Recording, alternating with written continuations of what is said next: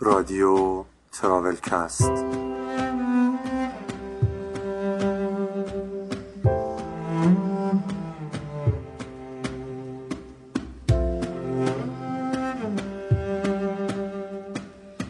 سلام. من مجید قربانی هستم. و شما در ششمین قسمت از فصل دوم تراولکست که در 24 بهمن 97 منتشر میشه. خیلی خوش آمدید. اینجا هستیم که بشینیم پای صحبت های آدمایی که سفر بخش مهمی از زندگیشونه. در این قسمت حسین با سحر محمدی صحبت کرده.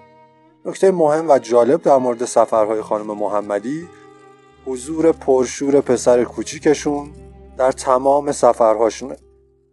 چیزی که برای خیلی ها محدود کننده و حتی ترسناک به نظر می‌رسه برای ایشون یک فرصت برای تجربیات متفاوت بوده. پس بریم و بشنویم صحبت های حسین و سهر محمدی.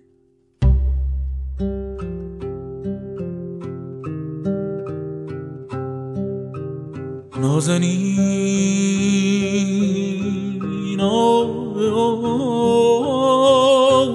و دستی. به دل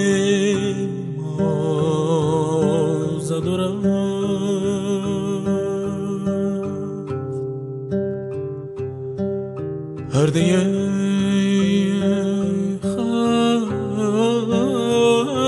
خلوتی.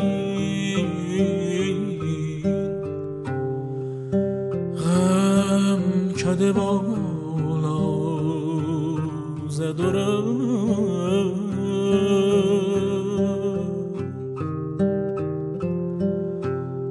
کنج تنهای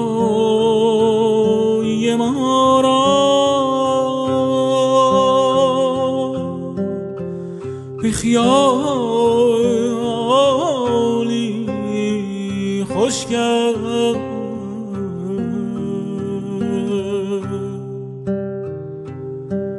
خواب خورشید به چشم شب یلدا زد و سلام عرض می کنم خدمت همه شنوندگان عزیز. من حسین قربانی هستم از تراولکست و امشب در خدمت خانم سحر محمدی هستیم. خانم محمدی اگه ممکن خودتون معرفی بکنید. سلام عرض می‌کنم. منم خدمت همه شنوندگان. من سحر محمدی هستم. 33 سالمه و متولد تهرانم. خانم محمدی الان شغل شما چیه؟ من در حال حاضر دکوراتور کیک هستم در واقع من فارغ التحصیل رشته صنایع دستی هستم از دانشگاه هنر. ولی دیگه از وقتی که بچه دار شدم تصمیم گرفتم یه شغل رو انتخاب کنم که توی خونه کنار بیهام باشم. به خاطر همین دیگه چون به شیرینی پزی و کیک پزی علاقه داشتم دکوراتوری کیک رو انتخاب کردم. همچین بی ربط هم نبود به رشته تحصیلی یعنی در واقع هر چیزی که تو دانشگاه یاد گرفته بودم می‌تونم روی کیکم پیاده کنم. و اوکی راضیم یه بخش خیلی خوشمزه از کار هست به نظر من. من با خانومم تقریبا تو شبکه های اجتماعی خیلی اختلاف سلیقه داریم و مثلا چیزایی که من دوست دارم اون دوست نداره من تقریبا همیشه تو سیاستم اون تقریبا همیشه توی آشپزی اینجور چیز است ولی دیروز می‌خواستم معرفی بکنم که با چه کسی من می‌خوام مصاحبه بکنم. هایلایت های شما رو بهش نشون دادم. خیلی مجذوب شده بود و گوشیمو بهم پس نمی‌داد. و سری چیزا می‌گفت که در مورد کار مثلا چیزی که من یادمه میگفتش که این فوندانت روی فوندانت داره نقاشی میشه. اینا اصطلاحاتیه که من نمی‌دونم. اگر دارم یه جایی اشتباه میگم شما خودتون تصحیح درسته. درست گفتم؟ بله آره درسته حالا فوندانته می‌گفت بعد مثلا یه چیزی که می‌گفت خیلی حساسه. شما روی کیک نقاشی می‌کنید درسته؟ نقاشی می‌کنیم بعضی وقتا نقش برجسته کار می‌کنیم و با یه سری قالب و مالد و اینا تزیینات انجام میدیم روی کیک ها اون نقاشی می‌کنید دستتون خط میفته چیکار می‌کنید معمولا اتفاق نمیفته چون قابل پاک کردن نیست یا اگرم پاک بشه خب ردش میمونه. ولی من چون در واقع م، حرفه اصلیم قبل از دانشگاه هم نقاشی بوده یه جورایی کمی تسلط دارم روی این قضیه. به خاطر همین اتفاق نیفتاده که طالب بخوام پاک کنم. ولی خب جای مانوف داره دیگه. مثلا میشه اون قسمت رو چیز دیگه کشید. بالاخره میشه کاریش کرد. می‌دونید ما چرا در مورد کار شما هم صحبت می‌کنیم؟ یه بخشیش به این خاطره که ببینید من مثلا الان کارمندم و می‌خوام آخر هفته برم سفر. درسته. خیلی وقتا من باید حتما مثلا بین تعطیله این باشه یا یه چند تا تعطیل پشت سر هم باشه تا بتونم این کارو بکنم. شما توی کارتون از این محدودیت های اینجوری دارید؟ هم شما هم علی آقا چون اصلا با هم میرید دیگه سفر. بله درسته. من همسرم کارمنده و توی مرخصی گرفتنم خیلی محدودیت داره مگر اینکه توی مواقع خیلی خاصی بین تعطیلی باشه یا یه مواقع خیلی خاصی باشه. ما هم بیشتر آخر هفته ها سفر می‌کنیم یا اینکه تعطیلات اگه پشت هم بخوره معمولا سفر می‌کنیم. بعد کار منم به این شکلی که تو اواسط هفته معمولا سفارش ندارم چون همه مهمونی ها و تولد و جشنا یا روزای تعطیل یا آخر هفته هاست به خاطر همین من فرصت اینو دارم که کار کیک رو توی طول هفته انجام میدم و پخت کیک هم روز قبلش انجام میدم دیزاین می‌کنم و تحویلش هم که معمولا اون روز رو میسپرم مثلا به پدرم یا خواهرم برای تحویلش ما میریم سفر. یعنی محدودیت اینجوری توی کارم نداره که بخوام روزه تعطیل توی خونه باشم. ولی خب یه مواقعی شده مثلا کیک عروسی داشتم باید مثلا جمعه شب تحویلش می‌دادم یا خیلی ریسکی بوده. دیگه خب سفر کنسل کردیم موندیم. ولی اینجوری بوده که معمولا با سفر ما زیاد در تداخل نبوده. خیلی وقتا من توی پستاتون دیدم که مثلا تا دیر وقت سر این موضوع کار کردید. یعنی اون چیزی که ما قشنگیشو می‌بینیم شما سختیشو انجام دادید. بله من چون کلا زمانی که ویهان رو باردار شدم این حرفه کیک پختن و دکور کیک رو انتخاب کردم. وقتی که ویهان دنیا اومد دیگه دقیقا توی سنی بودش که چهار دست و پا را می‌رفت و به جنب و جوش افتاده بود. من افتادم توی کار سفارش گرفتن و دیزاین کردن. بعد همه همیشه دیگه تا نه و ده شب با ویهان مشغول بودیم. بعد ویهان تازه میخوابید. من یه موقع تا چهار پنج صبح هنوز داشتم همینطوریه. چون خیلی علاقه داره. یعنی به محضی که من برم سر کارم ویهانم می‌خواد بیاد خمیر بازی کنه و یه جورایی تقلید کار منو بکنه. بعد مجبورم که ویهان مثلا یه وقتایی دهانیم یازده تازه میخوابه. من کارم از یازده تازه شروع میشه. یه وقتایی تا صبح بیدارم بعدش هم یعنی وقتی که تا صبح بیدارید پیش میاد که بعدش هم برید سفر. درسته دقیقا همینطوره. به خاطر اینکه معمولا تحویل سفارش ها پنج شنبه چهارشنبه یا جمعه است. فرداش تعطیل خودمون می‌خوایم سفر. خیلی وقتا شده اینجوری تداخل داشت. مثلا من تا چهار صبح بیدار بودم کلا یک ساعت خوابیدم. بعد یک ساعت بلند شدم وسیله ها رو جمع کردیم دیگه راهی شدیم. خب میام یه کاری بکنیم.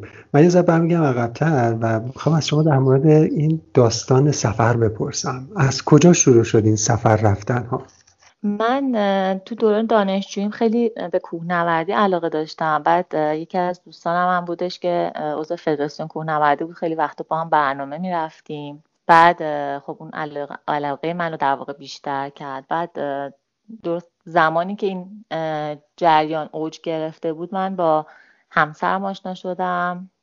یه مدت کوهنوردی می‌کردیم نه حرفه ای ولی خب آخر هفته همیشه تو طبیعت بودیم یا کوهنوردی می‌کردیم تا اینکه یه با یه در واقع اکیپی که خیلی صمیمی بودن ما دوست شدیم.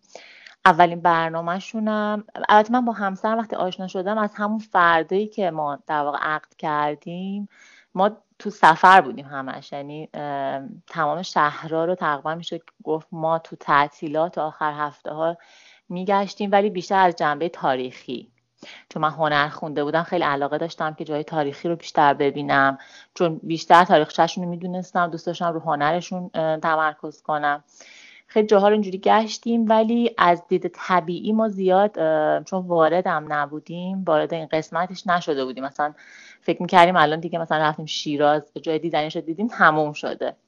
تا اینکه ما با این دوستان جدیدمون آشنا شدیم.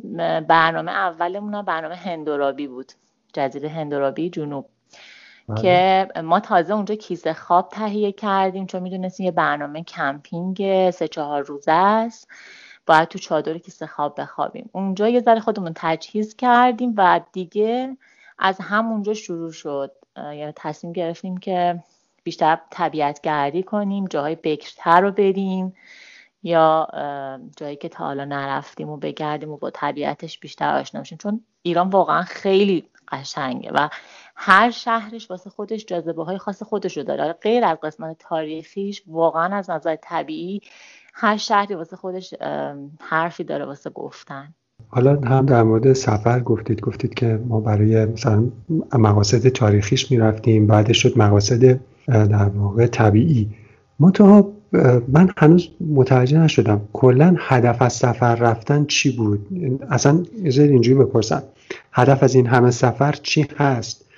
یه بنده خدا میگفتش که ما گاهی اوقات سفر میریم می‌خوایم جای خالی یک چیزی رو توی درون خودمون پر بکنیم. اینا اگه ممکنه به ما بگید اون جای خالی که می‌خوایم پر بکنید چی هست؟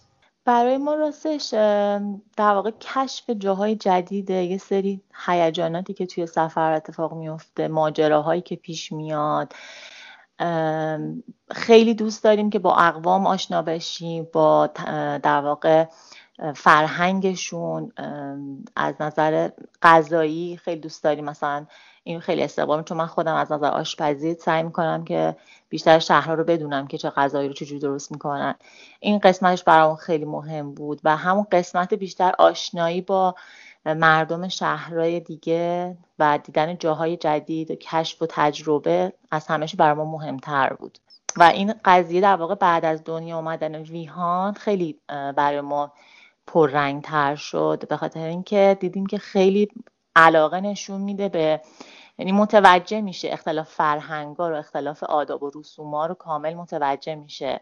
و توی طبیعت هم خب زندگی کردن واقعا لذت خاص خودش رو داره. توی کویر موندن توی کویر توی جنگل توی کوهستان همش واقعا تجربه های جدیده و کلی حرف داره واسه گفتن طبیعت. ویهان الان چند سالشه؟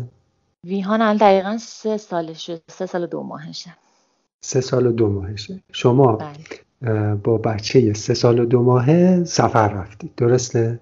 بله ما از وقتی که دنیا اومد با ویهان در سفر بودیم. یعنی سفرمون شدت گرفت. بر بعضی و بعد از بچه دار شدن یا قطع میشه یا کم میشه. ما اوج سفرهایمون و اوج طبیعت گردیمون وقتی بود که ویهان دنیا اومد. در واقع پیک سفرها بعد از ویهان بود. درسته؟ بله بله. یار کنارت باشد و بیقرارت باشد و سمت شمال باشی و اشکول بارت باشد و من باشم و وی باشد و می باشد ای جان. مگر بهتر از این خوشتر از این می شود ای جان. هم هم رو هم هم سفر نو به من اینجاست. هم ماه من و هم شب محتاب من اینجاست. هم دل و دل داده هم مستی بیباده این یار خدا. واسه من هدیه فرستاده هم ساغر و پیمانه هم عاشق و دیوانه هم سقف سری هم خانه و کاشانه. خیلی جذاب و جالبه. حداقل برای من اینطور و خیلی دیگه می‌دونم که براشون اینطور هست که با بچه کوچیک سفر رفتن چطور ممکنه؟ خب سختی خودشو داره. من همیشه هم از من می‌پرسن که واقعا چی جوری مثلا میشه. ولی ما چون دیدگاهمون طوریه که وقتی بریم سفر بخوایم فقط برای ریلکس کردن بریم مثلا بریم که از فضای شهری دور بشیم خوش بگذره. یعنی دیدگاه 90 درصد ایرانی ها اینطوریه. و فکر می‌کنن که مثلا با بچه سفر برن دیگه همه چی خیلی سختتر میشه. ولی در واقع اینطوره که خب هر چیزی جایگاه خودشو داره. ما وقتی که با ویهان اولین سفرمون رو رفتیم تو همون اولین سفر فهمیدیم که خب دیگه از یک سفر عاشقانه رومانتیک خبری نیست. باید اگه دوتا چشته داشتشون قرض کنیم حواسمون به ویهان باشه مراقب غذاش باشیم مراقب بازیش باشیم براش وقت بذاریم. مشکلات خودشو داره ولی واقعا لذت بخشه. چون همون جوری که توی خونه وقتی بچه یه چیزی یاد می‌گیره یه حرکت جدید می‌کنه یه حرف جدید می‌زنه مامان باباشون کلی ذوق می‌کنن توی سفر این اتفاق چند برابر میفته یعنی وقتی متوجه میشی که داره اختلاف خونه و بیرون رو می‌فهمه. وقتی که تفاوت آب و مثلا لمس می‌کنه وقتی حیوونا رو لمس می‌کنه. همین که با بچه های دیگه توی محیط قرار می‌گیره میره سمت حیوونا بچه های دیگه مثلا عقب میرن پس می‌زنه خب همین نشون میده که این برای ویهان واقعا مفید بوده. خب این اشتیاق ما رو چند برابر می‌کنه واسه سفر کردن. ولی خب سختی خودش رو داره. از همون اول من وقتی که ویهان دنیا اومد در واقع 38 روزش بود. اولین سفرمون رو رفتیم ما. خیلی هم سفر راحت و لاکچری نبود. ما با یه تور رفتیم. تور دوستانه بود ولی خب یه اتوبوس بودن که همم در واقع 80 درصد اتوبوس مجرد بودن. دوست داشتن تمام مسیر بزنن برقصن. در واقع خیلی فان بود براشون. بعد اون اولین سفر من بود با ویهام با کلی اضافه وزن. بعد این سب... یعنی لباسام هیچ کدوم به هم نمی‌خورد چون بهم نمی‌خورد چون تازه ویهان دنیا اومده بود. بعد ما می‌خواستیم بریم سفر. من مجبور شدم شلوار همسرم پوشیدم. شلوار طبیعت گردی همسرم پوشیدم چون خیلی اضافه وزن داشتم. بعد ولی این سفر رو رفتیم. چون دوست داشتم بالاخره یه جایی شروع کنیم. چون ما قبلش خب خیلی سفر می‌کردیم. پس سفر خوبی بود. چون ویهان از شیر خودم تغذیه می‌کرد. بعد خیلی راحت بود برای ما. اتفاقا فصل سردم بود. یعنی مثلا طرف عصر دیگه هوا خیلی سرد شد. ولی خب ما همه چی براش برده بودم لباس گرم و بعد تمام ترسمون از این بود که الان خانواده ها چی میگن؟ الان یه تار از سر موی یه تار موی این بچه کم بشه. ما باید جواب صد نفر رو بدیم که چرا با بچه کوچیک رویم هنوز چل روزش نشده. ولی خب همین رو به جون خریدیم گفتیم بالاخره باید ما یه جای شروع کنیم. و اولین سفر رو رفتیم استارتش رو زدیم. خیلی. من واقعا دارم با فکر می‌کنم اصلا شرایط شرایطی نبوده. بچه ای که هنوز چهل روزش نشده آخه شما چجوری بردین سفر؟ بعد آره. تازه بگید که چیزم بود. مثلا یه جوی بوده که مثلا 80 درصد مجرد بودن بعد می‌زدن احتمالا چه می‌دونم با موسیقی بلند بوده. بعد بچه آره. اذیت نمی‌شده. اینجا نه موسیقی خب خیلی بلند نبود. من جلوی ماشین نشسته بودم. مثلا یه جو دو قسمتی تو ماشین پیش اومده بود اونه که خیلی شر و شورتر بودن عقب ماشین بودن. ولی بعد یه بچه یک سال و نیمه دیگه هم با ما بود که همیشه تو سفرامون کنارمون هست. 90 درصد سفرامون با همون میاد. که من خیلی از تجربه های مامان شاهکار یا دوست صمیمی بود. در واقع یه جورایی دل ما رو اون قرص کرد برای سفر رفتن. بعد نه اونجوری نبود که بچه بخواد اذیت بشه. و تمام مسیر ویهان خواب بود. یعنی توی یه سنی بود که استارت که میخور ماشین را میافتاد ویهان میخوابید. یعنی تمام مسیر رفت و برگشت خواب بود یا داشت شیر می‌خورد. فقط همون چند ساعتی که ما تو کویر بودیم ویهان بیدار بود. یه ذره این برابر نگاه می‌کرد. تازه مثلا چشاشو باز کرده بود که براش همه چی جذاب بود. داشت دنیا رو می‌دید.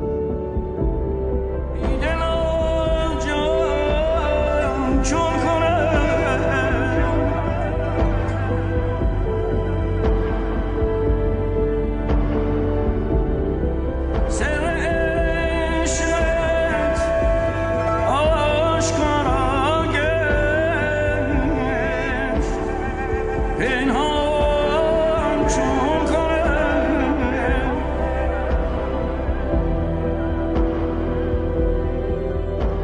اون موقع داره همیشه کشف می‌کنه. ما مثلا من احتمالا وقتی که همسن ویهان بود چهل روزه بودم احتمالا چیزایی که می‌دیدم در دیوار بوده ولی اون داشته به کبیر آره دقیقا همینطوره.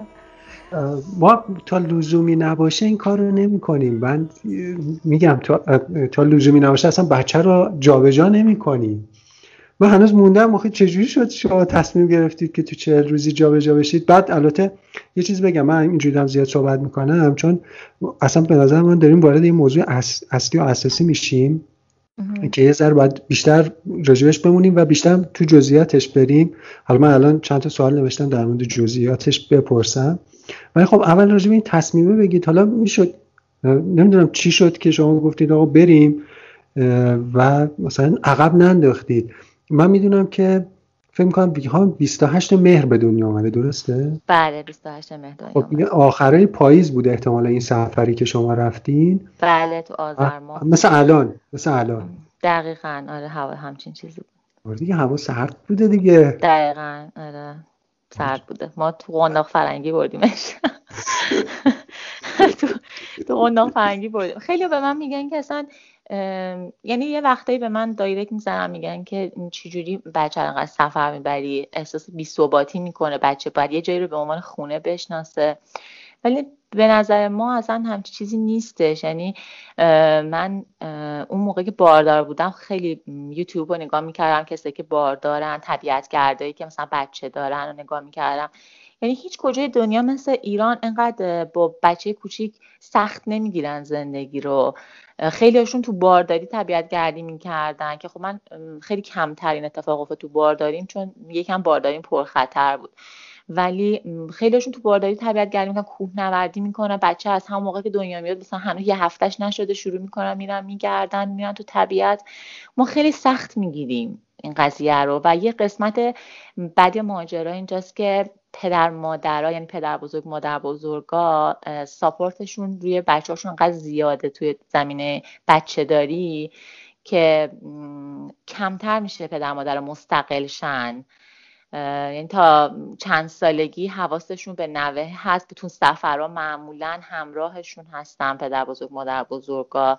یا مثلا تا چهل روزگی تا پنجاه روزگی بچه ها رو ساپورت می‌کنن که حالا این بچه یه موقع برش مشکلی پیش نیاد. ولی خب این قضیه حالا شرایط واسه من جوری بود که من این ساپورت رو نداشتم و از همون اولش با همسرم همون اولش که دنیا آمد ما چهار پنج روز مثلا همراهمون بودن پیشمون بودن که مثلا بدونیم که چجوری بچه داری. ولی بعدش دیگه همه کارا رو با همسرم انجام می‌دادیم هم بردنش رو همه کاراش رو خودمون انجام می‌دادیم. این یکم باعث شد خب من هم مستقل تر بشیم تو این زمینه هم ترسمون بریزه. بعد دیگه من چون یه دیدی هم داشتم نسبت به مامانای خارج از کشور گفتم قطعا این این محدودیتیه که ما خودمون خود ما مامانا واسه خودمون ایجاد کردیم و واسه بچه هامون که نه از خونه بیرون می‌بریم تا چه روز نه سفر می‌کنیم. یا اینکه اگه میریم مثلا میریم یه ویلا می‌گیریم یا یه هتل می‌گیریم که مثلا یه استراحتی بکنیم. ولی واقعا از وقتی که ویهان دنیا اومد ما شاید تا قبل از اون اگه سفر می‌رفتیم می‌رفتیم هتل یا می‌رفتیم مثلا اقامتگاه. ولی بعد از دنیا اومدن ویهان خیلی کم رنگ شد این قضیه. ما بیشتر تو کمپ کمپ می‌زدیم یا اینکه می‌رفتیم خونه های محلی. اگه سرد بود که مثلا یا بارندگی بود بعضی وقتا حتی مثلا تو سرما اما با ویهان خوابیدیم توی چادر. و هیچ مشکلم نبوده. هیچ وقت ویهان تو سفرها مریض نشده. من خیلی از همسنای ویهان هستن تو خونن دائم مریضن. دائم مریضن. ولی واقعا خدا رو شکر ویهان تو این سفرها حداقل تو سفرها هیچ وقت نشده که مثلا ما برگردیم این مریض بشه مشکلی پیش بیاد براش اصلا. خب از این بابت خدا رو شکر. ولی خب من قبل از اینکه بخوام با شما صحبت بکنم تصمیم گرفتم که چون خودم بچه ندارم تصمیم گرفتم که با چند تا مادر صحبت بکنم. برادر من یک سالی هست بچه دار شده. و مثل شما خدا یه پسر بهش داده به اسم آریان که این درگیری ها رو داشتیم. من تماس گرفتم با مادر آریان و در مورد بچه ازش سوال کردم و گفتم که مثلا بچه ممکنه چه خطراتی تهدیدش بکنه یا در معرض چه مشکلاتی باشه. یکی از چیزهایی که با هم صحبت می‌کردیم حالا شاید برای کسایی که صدای ما رو میشنون من یه توضیح کوتاه بدم. شما فکر می‌کنم که تا یک سالگی از آغوشی استفاده کردید. درسته؟ بله درسته. اصلا یه توضیح به ما بدید. شاید کسی ندونه آغوشی چیه. اول آغوشی یه توضیح بدیم که چی هست. در واقع ما وقتی که ویهان دنیا اومد اولین سفرمون که اصلا تو قنداق بود اصلا نمی‌تونست گردنش رو نگه داره. بعد سفر بعدی در واقع چهار ماهگی ویهان بود که ما می‌خواستیم بریم کل خراسان رو بگردیم خراسان شمالی و جنوبی رو. بعد از قبلش هی فکر کردیم خب ما یه سری جاها باید بریم آبشار یه سری جاها کوهنوردی داریم پیمایش داریم نمی‌تونیم بچه رو تو بغلمون بگیریم.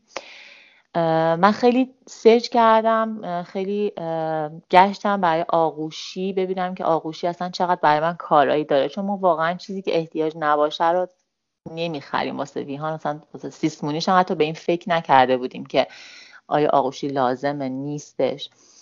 تا اینکه در واقع آغوشی همون کار دست بغل کردن رو می‌کنه. یه جوری بچه رو بغل می‌کنه و ازش محافظت می‌کنه که حالا گردنش نیفته یه کمی کار حملش برای پدر مادر راحت میشه.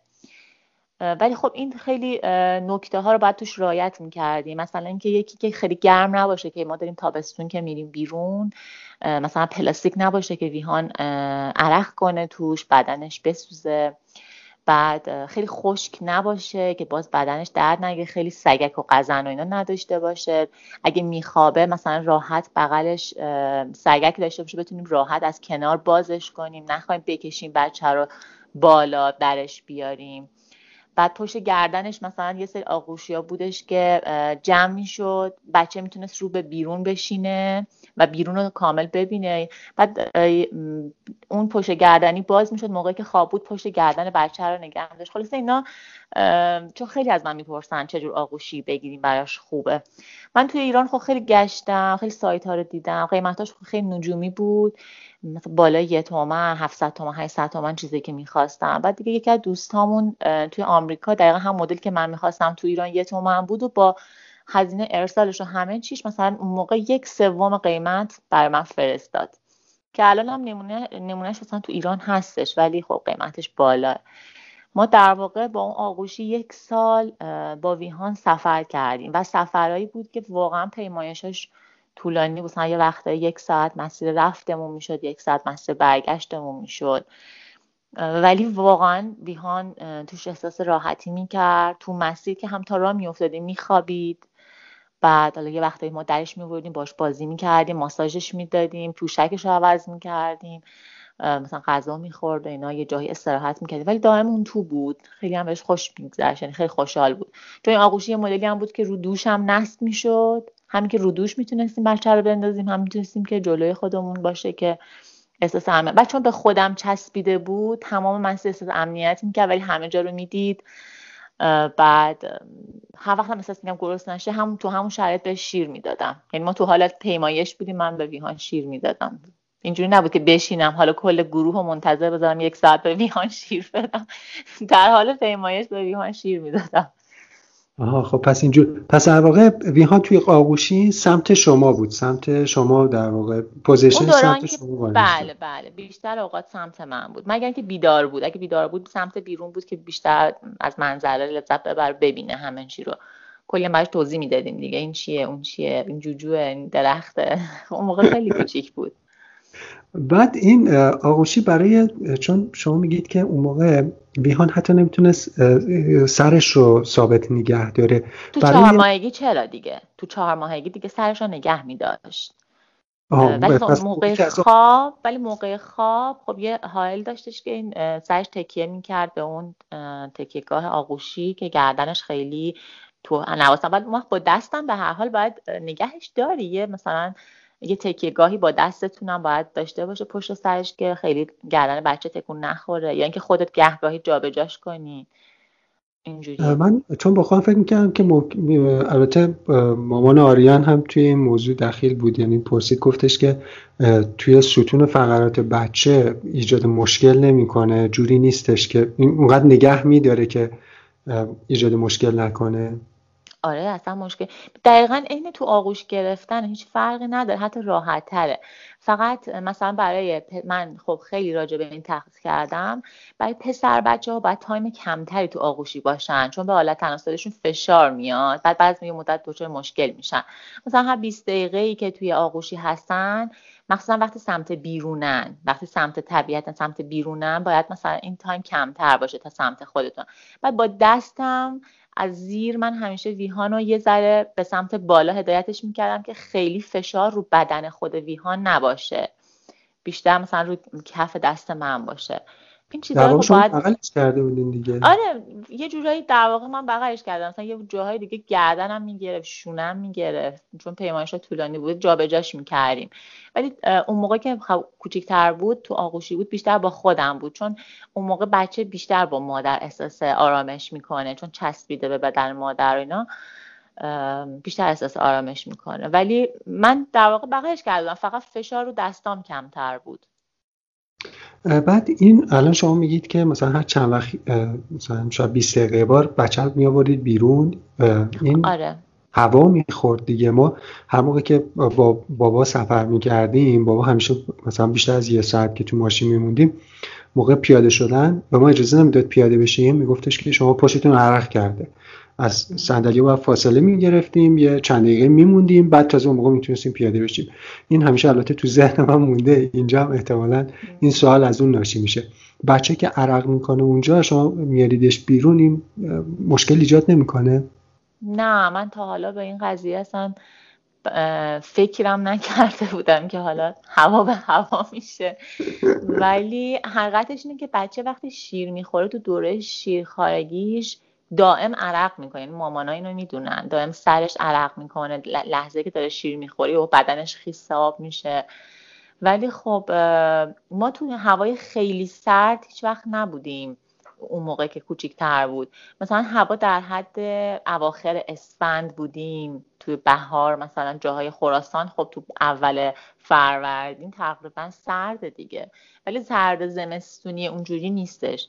ولی خب ما همیشه میپوشوندیم من یه تمام دوران نوزادی ویهان تو فصل سرد سر همی تنش بود. همیشه هم مثلا لباسی تنش بود که حالت عرق گیری باشه از کل پهلوهاشو بگیره.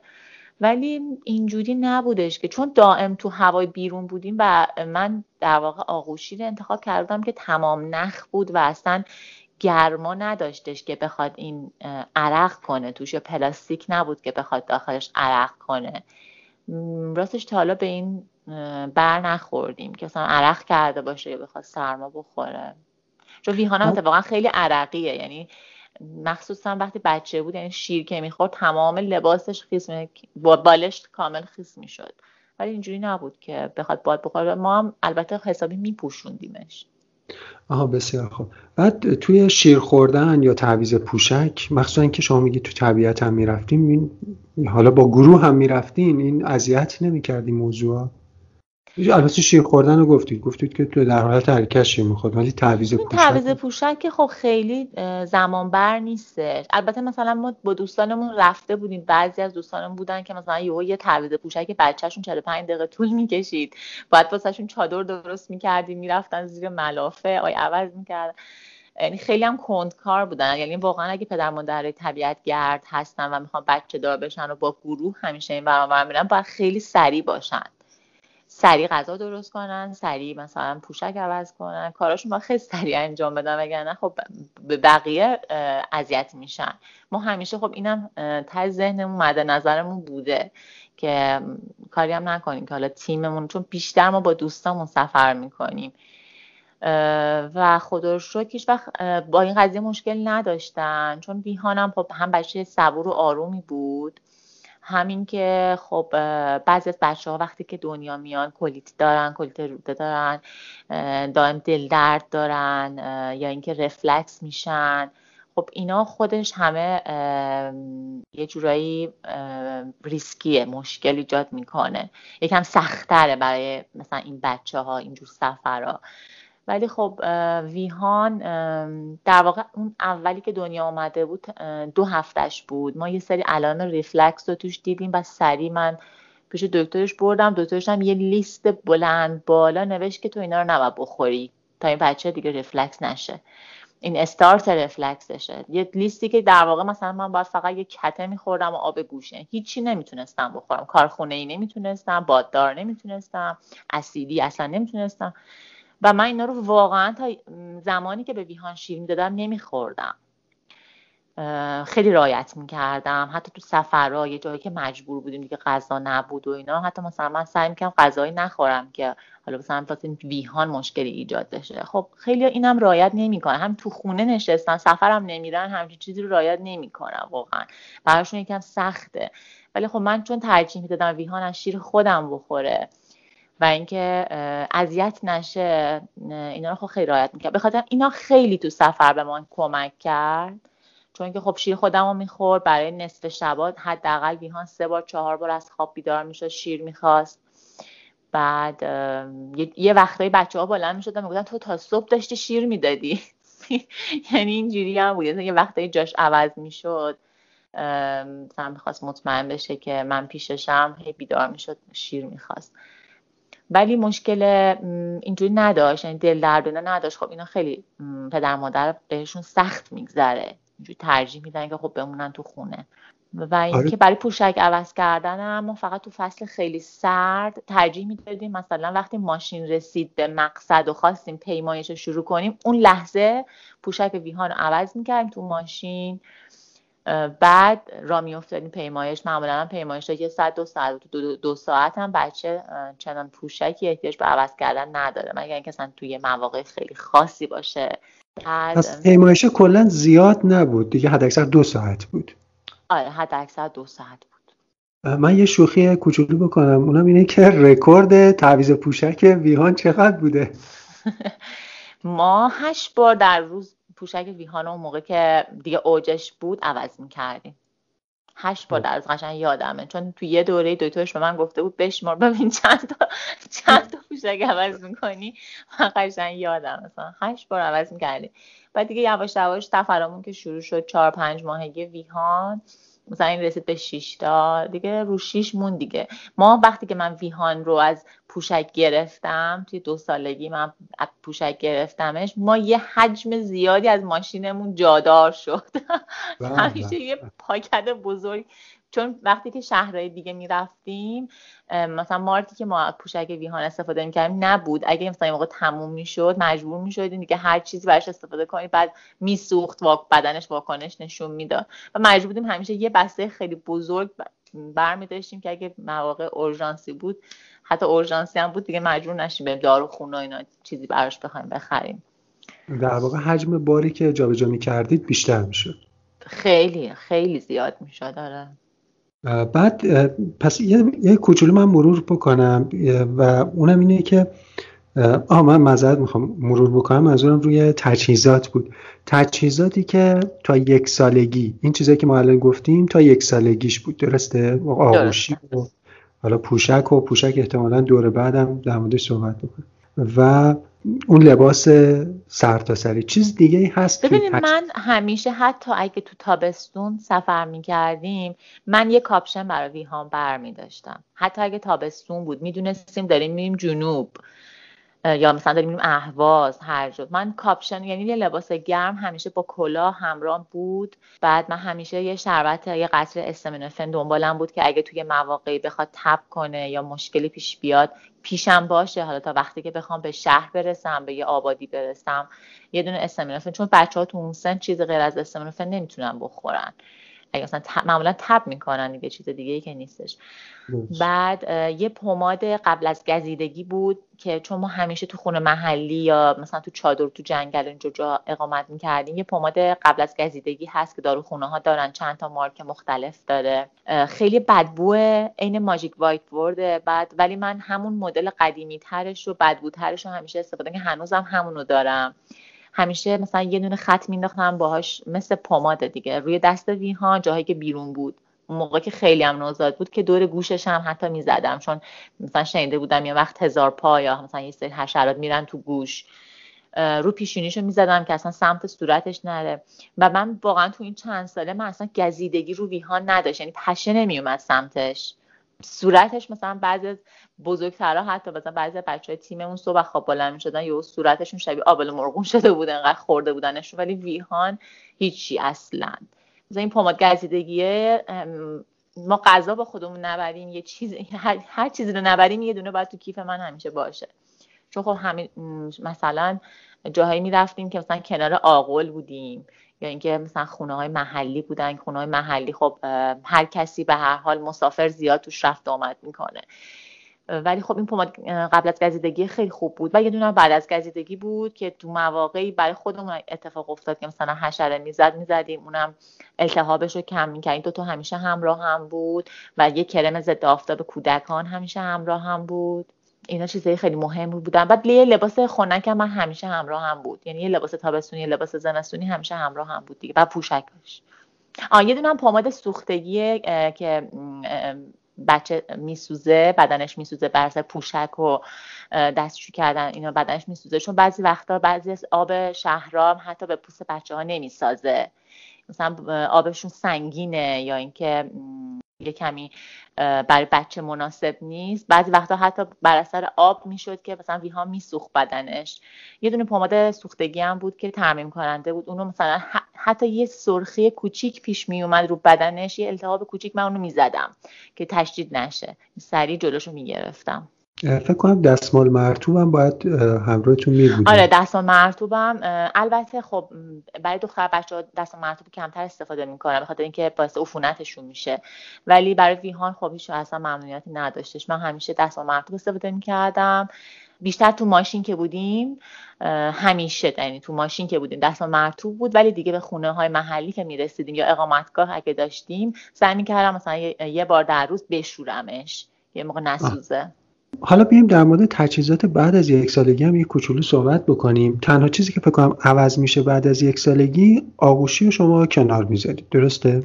آغوشی. من شیرم دیگه از 16 ماهگی دیگه شیر مادرم نخورد. یعنی بهش دیگه ندادم. تا 16 ماه بهش شیر خودم رو دادم. بعد از 16 ماه دیگه غذا می‌خورد. آغوشیرم که توی در واقع یک سال و سه ماهش بود. دیگه ما از آغوشی استفاده نکردیم. و قرار بود که یعنی تازه هوا خوب شده بود و داشتیم فکر می‌کردیم که یعنی ویهان دیگه سنگین شده بود و تو آغوشی اذیت می‌شد. بعد یه تصمیم گرفتیم که براش کوله حمله کودک بگیریم. کوله حمله کودک هم خب تو ایران خیلی کمه چون طبیعت گرده که با بچه سفر می‌کنن و جابجا میشن و مثلا میرن سفر با بچه خیلی کمن تعدادشون. الان خب بیشتر شدن ولی خب اون موقع خیلی کمتر بودن. فقط فروشگاه کوهنوردی کوله حمله کودک رو داشتن که قیمتاش خیلی بالا بود. مثلا اون موقع سه سال پیش یک میلیون و دیویستی ست تومن بود. و برای ما هزینه زیاده بود. می‌خواستیم پرداختش کنیم ولی واقعا برامون هزینه زیادی بود.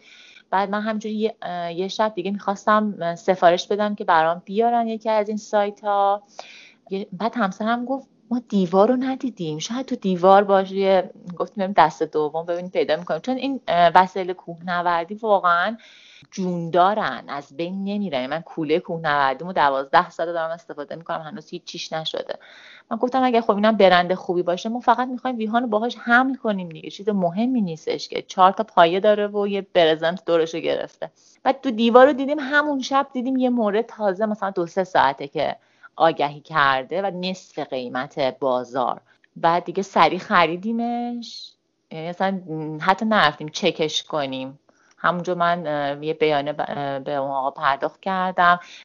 ایشون هم یه پسر داشتن که تا چهار سالگی پسرش رو با این کوله حمل می‌کرد. کوهنورد بودن بیشتر کوه می‌رفتن. بعد یه کوله خیلی تمیزم بود که گیرمون اومد خوشبختانه. و ما هم که تقریبا تمام ایران و, ترکیه رو با این کوله گشتیم. و هنوز هم دارید میگردید دیگه باش بله بله. یه چیزی که اشاره کردید گفتید که ما رفتیم جنس دست دو گرفتیم. پس تو اینجور چیزا ما جنس دست دو و دست یک و اینجور چیزا نداریم دیگه. هر کنیم که در واقع کیفیتش مناسب باشه بگیریم اتفاقا. برای من اهمیت نداشت. خیلی براشون مهمه که نو باشه حالا یه موقع بد نباشه دست دوم می‌گیرن. ولی برای ما اهمیت نداشت. چون ما کاراییشو می‌خواستیم. برامون زیاد مهم نبود که حالا یه کمی آفتاب زده شده باشه بور شده باشه حالا اینا. ولی ما حتی مثلا مدل های نوش توی بازار کاور باد و بارون داشت که مثلا این کوله روی این کوله نبود. کاور باد و بارون. بعد ما خیلی برام مهم بود چون خیلی وقتا طبیعت گردی که می‌کردیم. خب وسطش یهو بارندگی می‌شد باد میومد خیلی برام مهم بود که کاور داشته باشه. بعد رفتیم دیدیم کاورش رو بخوایم نو بخریم 200 هزار تومنه. اونم برای یه موقعی که آیا بارون بگیره. بعد رفتیم یه دونه پانچو خریدیم. پانچویی که میشه با کوله انداخت. پانچو رو پوشید. بعد پانچو رو من خودم قشنگ مدل دار قسمت بالاش رو یه مربع خالی کردم. اندازه دقیقا بالای کوله ویهان. حالا تو یکی از عکساش با پدرش هستش که بارونم داره میاد. ما توی اسالمیم. اسالم به خلخال پیمایش داشتیم. 6 7 ساعت.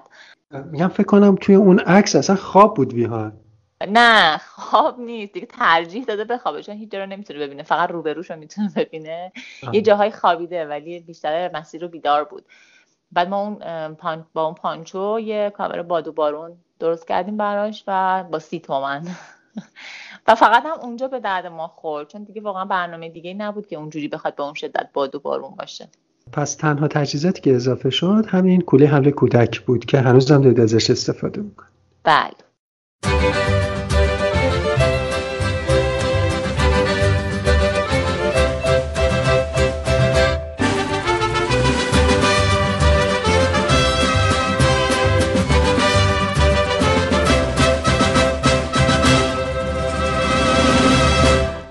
یه کوچولو هم اگه ممکنه در مورد تغذیه ویهان به ما بگید من ممنون میشم.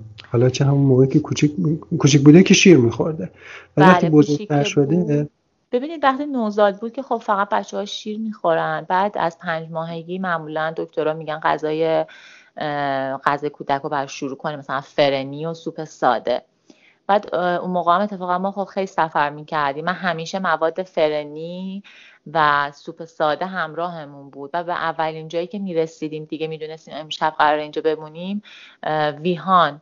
پدرش ازش مراقبت می‌کرد من مستقیم می‌رفتم سراغ درست کردن غذای ویهان. یعنی اگه حتی خودمون ساعت ها از time غذامون گذشته بود گرسنمون بود اول من باید غذای ویهان درست می‌کردم. بعد که یکمی دیگه سرلاک هم مثلا دیگه مجاز شد سرلاک خب خیلی کمکمون می‌کرد. اول که وای میستادیم دیگه حالا مجبور نبودم هولکی غذا درست کنم. سرلاک بهش می‌دادیم تا حالا مثلا غذاش آماده بشه. بعد که دیگه غذای سفره به اصطلاح میگن برای بچه ها دیگه وارد غذای سفره که شد خب خیلی راحت تر بود من مثلا از تهران که می‌خواستیم را بیفتیم غذاشو صبح خیلی زود بلند می‌شدم آماده می‌کردم که حالا تازه باشه. یا اینکه سما آخر شب آماده کم تو یخچال میذاشتم. یه غذا همیشه تو مسیر رفت داشتیم غذای خونگی که اگه گرسنه نشد تو مسیر بهش بدم. سرلاکش هم که خب همیشه باهاش بود. بعد شیر خودم هم که می‌خورد. از این بابت ناراحت نبودم اصلا نگران نبودم. بعد که می‌رسیدیم من, من سر حوصله غذا رو درست می‌کردم. معمولا هم خب طبیعت گردا معمولا حالا یا کسایی که زیاد اهل سفرن اهل غذای بیرون رستورانی نیستیم ماها. یعنی ترجیح میدیم اون هزینه رو بذاریم مثلا سفرمون بهتر بشه یا سفر بعدی داشته باشیم. زیاد هزینه نمی‌کنیم توی این زمین ها به خاطر همین همیشه غذاهامون خونگی بود. یا توی اقامتگاه ها مثلا خونه محلی که می‌گرفتیم میزبانمون برامون غذای محلی درست می‌کرد که اون مشکلی نبود می‌خورد. یا اینکه خودمون غذا آشپزی می‌کردیم غذا خب از نظر سالم بودنش مطمئن بودیم. چون خیلی به من میگن تو غذای ویهان واقعا چیکار می‌کردی تو سفر؟ من میگم خب آخه مامانا مثلا حاضر نیستم. مثلا میگم ما داریم دو روز میریم سفر وایسیم آشپزی کنیم. من ولی خب این برام مهم نبود دیگه. برام مهم بود که ویهان واقعا مشکلی تو سفر براش ایجاد نشه.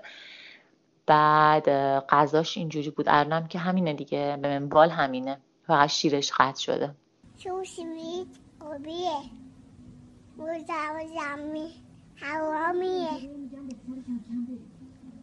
خب. نمی‌تونم تا تو دامیه. من این توپو نداشتم. مشقامو دیدستم بابا می‌دید. ایدی داد ایدود دی توپه دیدیو خب. اتل متل؟ چطوره بقیهش داره گاوه حسن. گاوه حسن؟ اومد. اومد. من دو تا فیلم از ویهان دیدم. یکی اون موقعی که دارید بهش فرنی می‌دید. یعنی فکر کنم اولین بار دارید بهش فرنی می‌دید. درسته. یه دونه هم هست. من خیلی توصیه می‌کنم که حالا توی شونوت آدرس اینستاگرام شما قرار میدیم که بقیه هم برم ببینن. یه جایی هست شما دارید به این بچه خیار می‌دید. یعنی عاشق خیار بود. و اصلا دارم بهش الان فقط فکر می‌کنم. واقعا چقدر این دستشو باز کرده واقعا لحظه. هم در آرامش در آرامش. عاشق خیار یعنی مثلا شاید لحظه قبلش خیار خورده بود ولی باز که خیار بهش نشون می‌دادی بعد همه من میگه تو چقدر ظالمی خیار رو با فاصله گرفته بودی. ولی واقعا همین بود. اصلا اجازه نمیده اصلا خیار رو می‌دید دیگه ولع داشت که بخوردش. بخاطر همین خیلی دست و پا می‌زد تو اون فیلمه. خیلی صحنه جالبی بود واقعا. من توصیه می‌کنم همه برم ببینن. ما چند تا نکته دیگه هم در مورد ویهان داریم که صحبت بکنیم. از جمله چیزهایی که در مورد صحبت می‌کنیم. ارتباط ویهان با حیوانات هست. من ندیدم که شما جای جلوی ویهان رو بگیرید بگید مثلا به این دست نزن به اون دست مخصوصا با گربه ها خیلی خوبه. قشنگ دراز آره. می‌کشه کنارشون. صحبت هم می‌کنه مکالمه دارن همه حیوان با همه حیوونا همینطوریه. یعنی اصلا تا حالا نشده یه حیوانی بترسه. حالا گربه رو به خاطر اینکه خب گربه همه جا هست. ولی مثلا اولین بار که اسب دید اصلا می‌خواست بره بپر بغلش کنه سوارش بشه. و یه جا توی یک سالگیش بود یه دو تا سگ هاسکی بودن. اصلا می‌خواستن درسته بخورنش. ولی انقدر دوستشون داشت می‌خواست بغلشون کنه بهشون غذا بده انگشتشو می‌کرد تو چشمشون. اصلا یه اصلا نمیترسه. از حیوونا واقعا نمیترسه. چون خیلی هم زیاد دیده. تنوع حیواناتی که دیده زیاد ولی خب گربه رو چون از نوزادی هم بود همیشه مثلا گربه یه وقتایی میومد تو بغل من من بغلش می‌کردم. دیگه با چش دیده که مشکلی نداره. از گربه دیگه اصلا نمیترسه. بعد نکته که هست خیلی از مادرها من همین الان مامانم ببینه من دارم گربه دستم می‌گیرم یه چیزی بهم میگه آقا نکن آره ولی خب شما این کار نمی‌کردی. ببین راستش من خودم خیلی حیوونا رو دوست دارم. بعد حقیقتش اینه که منم چون همیشه با گربه ها دوست داشتم بغلشون کنم دستشون بزنم همیشه علی به من گفتش که کثیفه دستتو بشور.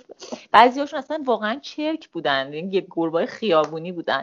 ولی نه من نه علی نسبت به ویهان این حس رو نداشتیم. یعنی ترجیح می‌دادیم اگر کسی دست بزنه ولی چون ویهانم بچه نبود که اصلا عادت داشته باشه دستش تو دهنش بکنه یا تو چشش بماله بعد بلافاصله که مثلا حیوان می‌رفت سریع اولین کاری که می‌کردیم دستش رو میشستیم ضد عفونی. یه وسیله هم که همیشه ما دنبالمونه ژل ضد عفونی کننده است. حتی خیلی استفاده نمی‌کنیم فقط مثلا توی مواقع خاص استفاده می‌کنیم ولی ژل ضد عفونی کنم همیشه با همون هست. و هیچ وقت جلوشو نمی‌گیریم که بگیم دست نزن یا اینکه مثلا این مریضه یا اینکه کثیفه. نه اینو هیچ وقت بهش نمیگیم. نه ما تا حالا نشد به ویهام مثلا یه کاری بگیم نکن مثلا گل بوده رفته توش آب بوده رفته بازی کرده. خاک, خاک. آره خاک که اصلا مشکلی نداره. بعد این نترسیدنش از حیوانات برش خطرناک نیست؟ شما نمیترسی از یه حیوانی دیگه؟ یه بار چرا؟ یه بار خیلی کوچیک بود کمتر از یک سالش بود تازه راه افتاده بود. بعد ما توی پارکی نشسته بودیم گربه خیلی اومد ولو شد جلوی ویهان هی باهاش بازی کرد. یه دفعه ویهان انگشتش کرد تو چشم این گربه هم چنگولش انداخت. اونجا تازه دیگه یاد گرفت که انگشتش تو چش گربه نکنه. از نظر ما مشکل ما دستش رو شستیم زدافونی کردیم. یکم من استرس گرفتم. هی تا صبحش تو اینترنت بودم که با چنگول گربه باید چیکار کنیم. حالا اگه مثلا بعد دیدم وای چه بیماریای وحشتناکی با چنگول گربه میشه بچه بگیره. حتی تصمیم گرفتیم ببریمش یه مثلا همون شب با علی تصمیم گرفتیم ببریمش واکسن کوزاز بزنیم نزنیم. یعنی استرس هم داشتیم. ولی بعدش دیگه دیدیم خیلی سطحیه این جای خراشش. ولی همون شد دیگه. ویهان فهمید که دیگه بهش گفتیم دستتو به دومش و چشش نزن. دیگه همون شد دیگه. دستشو تو چش و دوم گربه نزد برای تجربه خوبی بود. خیلی عالی. بعد یه نکته ای که هست من با بچه ها همیشه وقتی حالا من که میگم خودم بچه ندارم ولی وقتی با بچه ها سر و کار داره آدم سوال هایی که بچه ها می‌پرسن. تا یه سنی که این چیه اون چیه این چیه اون چیه می‌کنن. از یه سنی به بعد چرا هم توی کارشون میاد که خیلی سخت میشه جواب دادن به بعضی از این سوال هایی که می‌پرسن.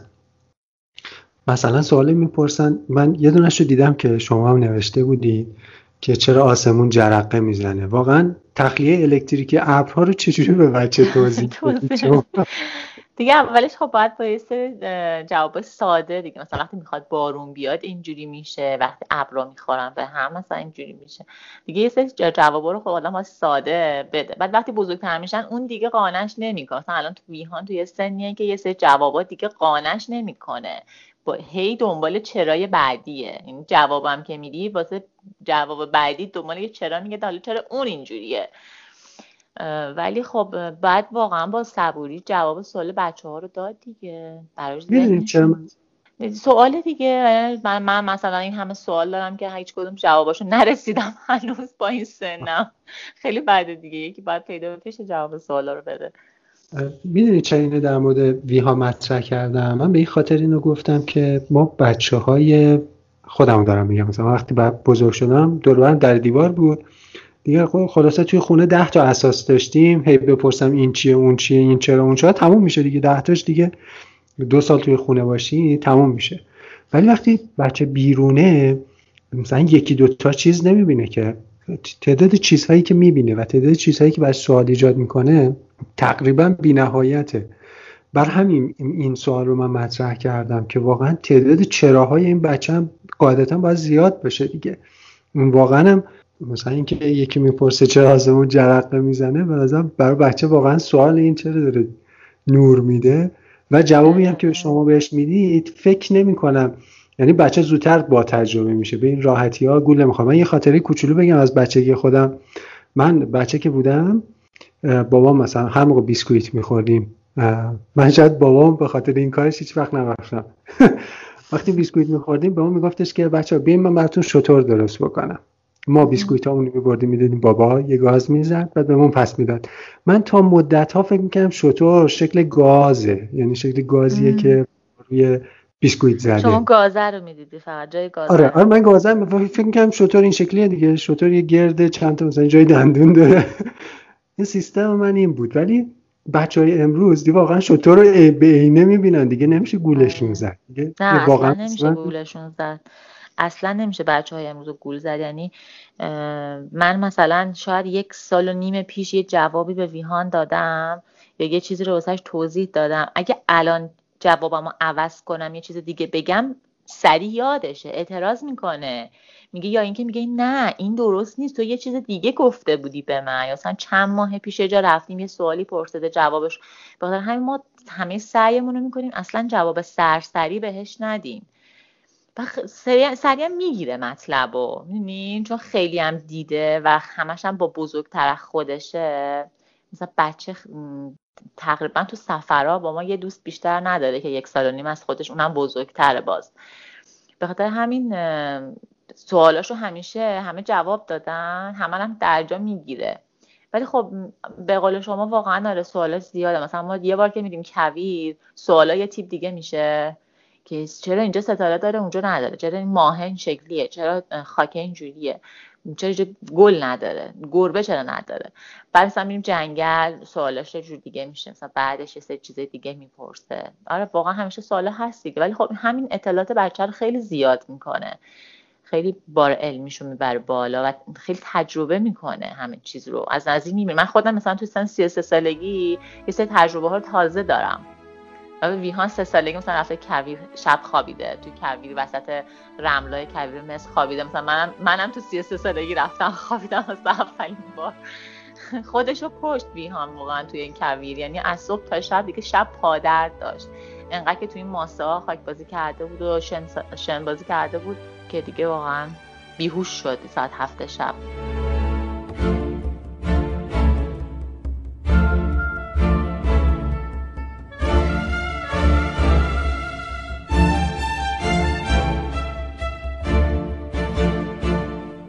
بیایم یه کوچولو در مورد یه جنبندی بکنیم. اگه بخوایم جنبندی بکنیم شما به بقیه هم توصیه می‌کنید یعنی به بقیه مادرها اگه شرایطش رو داشته باشن شرایطی مشابه شرایط شما اینکه سفر برن با وجود بچه. اصلا بچه محدودیت می‌دونید. تهش اینه که آیا اصلا بچه محدودیت هست؟ به نظر من که بچه محدودیت نیست. ولی این همش به توانایی پدر مادر میزان همکاری پدر مادر و صبرشون بستگی داره. اینو مثلا نسخه نمیشه واسه همه پیچید. مثلا من بگم که نه خیلی خوبه برید و فردا همه بلنشن برن منو فوش بدن. چون سختی های خودشو داره واقعا. و و همراهت هم باید واقعا همکاری کنه یعنی اگه همسر من مثلا کسی بود که می‌گفت خب من کل هفته رفتم سر کار خسته بودم. الان تو سفر می‌خوام استراحت کنم. یا من کل مسیر رو رانندگی کردم. الان دیگه من می‌خوام اگه همچین مثلا جوابایی داشت واسه من خب منم میبریدم دیگه. ولی خب این همیشه این همکاری هستش. یعنی می‌تونم بگم تو سفر علی بیشتر پوشک عوض می‌کرد. علی بیشتر حواسش به غذا دادن ویهان بود. بیشتر سرش رو گرم می‌کرد. چون که مثلا فرصتی بودش که علی هم خب تو طول هفته سر کار فرصتی بودش که بیشتر با ویهان باشه و خب از این فرصتش واقعا استفاده می‌کرد. و اگه این همکاری نباشه خب نمیشه. واقعا یه جای کار میلن یا طرف می‌بره خسته میشه. یک نفر اگه بخواد همش رو هندل کنه. ولی می‌تونم بگم که بهترین تجربه ها بعد از بچه دار شدن اتفاق میفته یه سری چیزایی که ما نمی‌دیدیم قبل از بچه دار شدن رو اصلا بهش توجه نمی کردیم یکی اینکه همین که یه نفر که با همون بچه داره بیاد سفر ما اصلا درک نمی کنیم اون پدر مادر رو.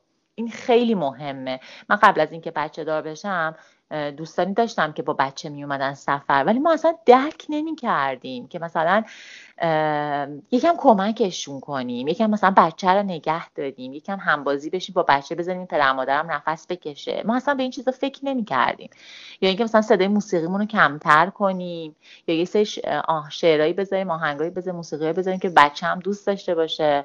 خب اینا اصلا بهش توجه نکردیم ولی وقتی ما خودمون بچه دار شدیم فهمیدیم او چقدر ما باید مثلا به کسایی که پدر مادرم و سفر می‌کنن کمک کنیم که اونا یه یه نفسی بکشن. اینو از قصد گفتم آه. بسیار خوب. آره واقعا از قصد گفتم. بعد یه نکته هم که توی گفتاتون داشتین این بود که ویهان یه همبازی داشته توی سفر. من احساس می‌کنم این خیلی کمک کننده است. نه همیشه. همیشه اینطوری نبوده.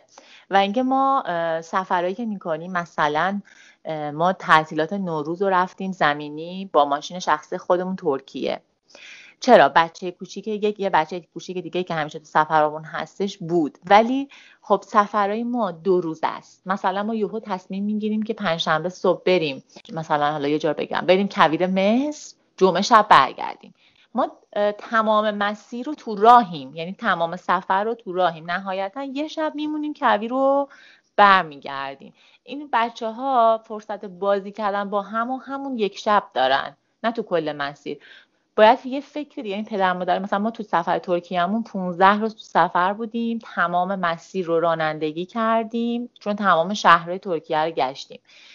بعد خب این بچه ها فقط تو هتل هم دیگر این دوتا می‌دیدن و جایی که مثلا اقامت داشتیم دیگه وقت صبونه و نهار شام هم دیگه میدن با هم دیگه بازی می‌کردن. اینطوری نبود که تمام سفر پیش هم دیگه باشن. و پدر مادر باید خودشون واقعا فکر سرگرم کردن بچه مثلا ما من عروسک انگشتی با خودم می‌برم تو سفرات کتاب داستان می‌برم فلش کارت میبردیم یه دوره ای که مثلا می‌خواستیم حیوونا و اینا رو بهش یاد بدیم میوه ها رو اینا. بعد و ماشیناش هم که عشقشن. یعنی ماشیناش اگه باهاش باشن انگار تو خونه است. هیچ فرقی براش نداره. ماشیناش هم که همیشه توی کوله پشتی ده دوازده تا ماشین رو سوار می‌کنه. یعنی ما یه فضا هم باید واسه ماشینای ویهان داشته باشیم. بعد موسیقی کودک هم داریم. یه وقتای دیگه مثلا زیادی بهونه می‌گیره یا با مثلا چون البته ایشون موسیقی های خاص خودشون رو تو ماشین گوش می‌کنن. مثلا یا یه آهنگ ما باید 580 بار هی تکرارش کنیم دوباره ریپیت بزنیم که دوست داشته باشه. آهنگای سنگین هم گوش می‌کنه مثلا سنتی وقتی همایون شجریان دوست داره گوش می‌کنه. ولی یه وقتی یه وقتی ولی خب موسیقی کودک هم با خودمون داریم. اون وسط یه چیزایی براش می‌ذاریم. بعد نقشه میدیم دستش نقشه خونی اتفاقا که فیلماش هم هستش تو پیجم نقشه خانی می‌کنه. کجا بریم کجا نریم.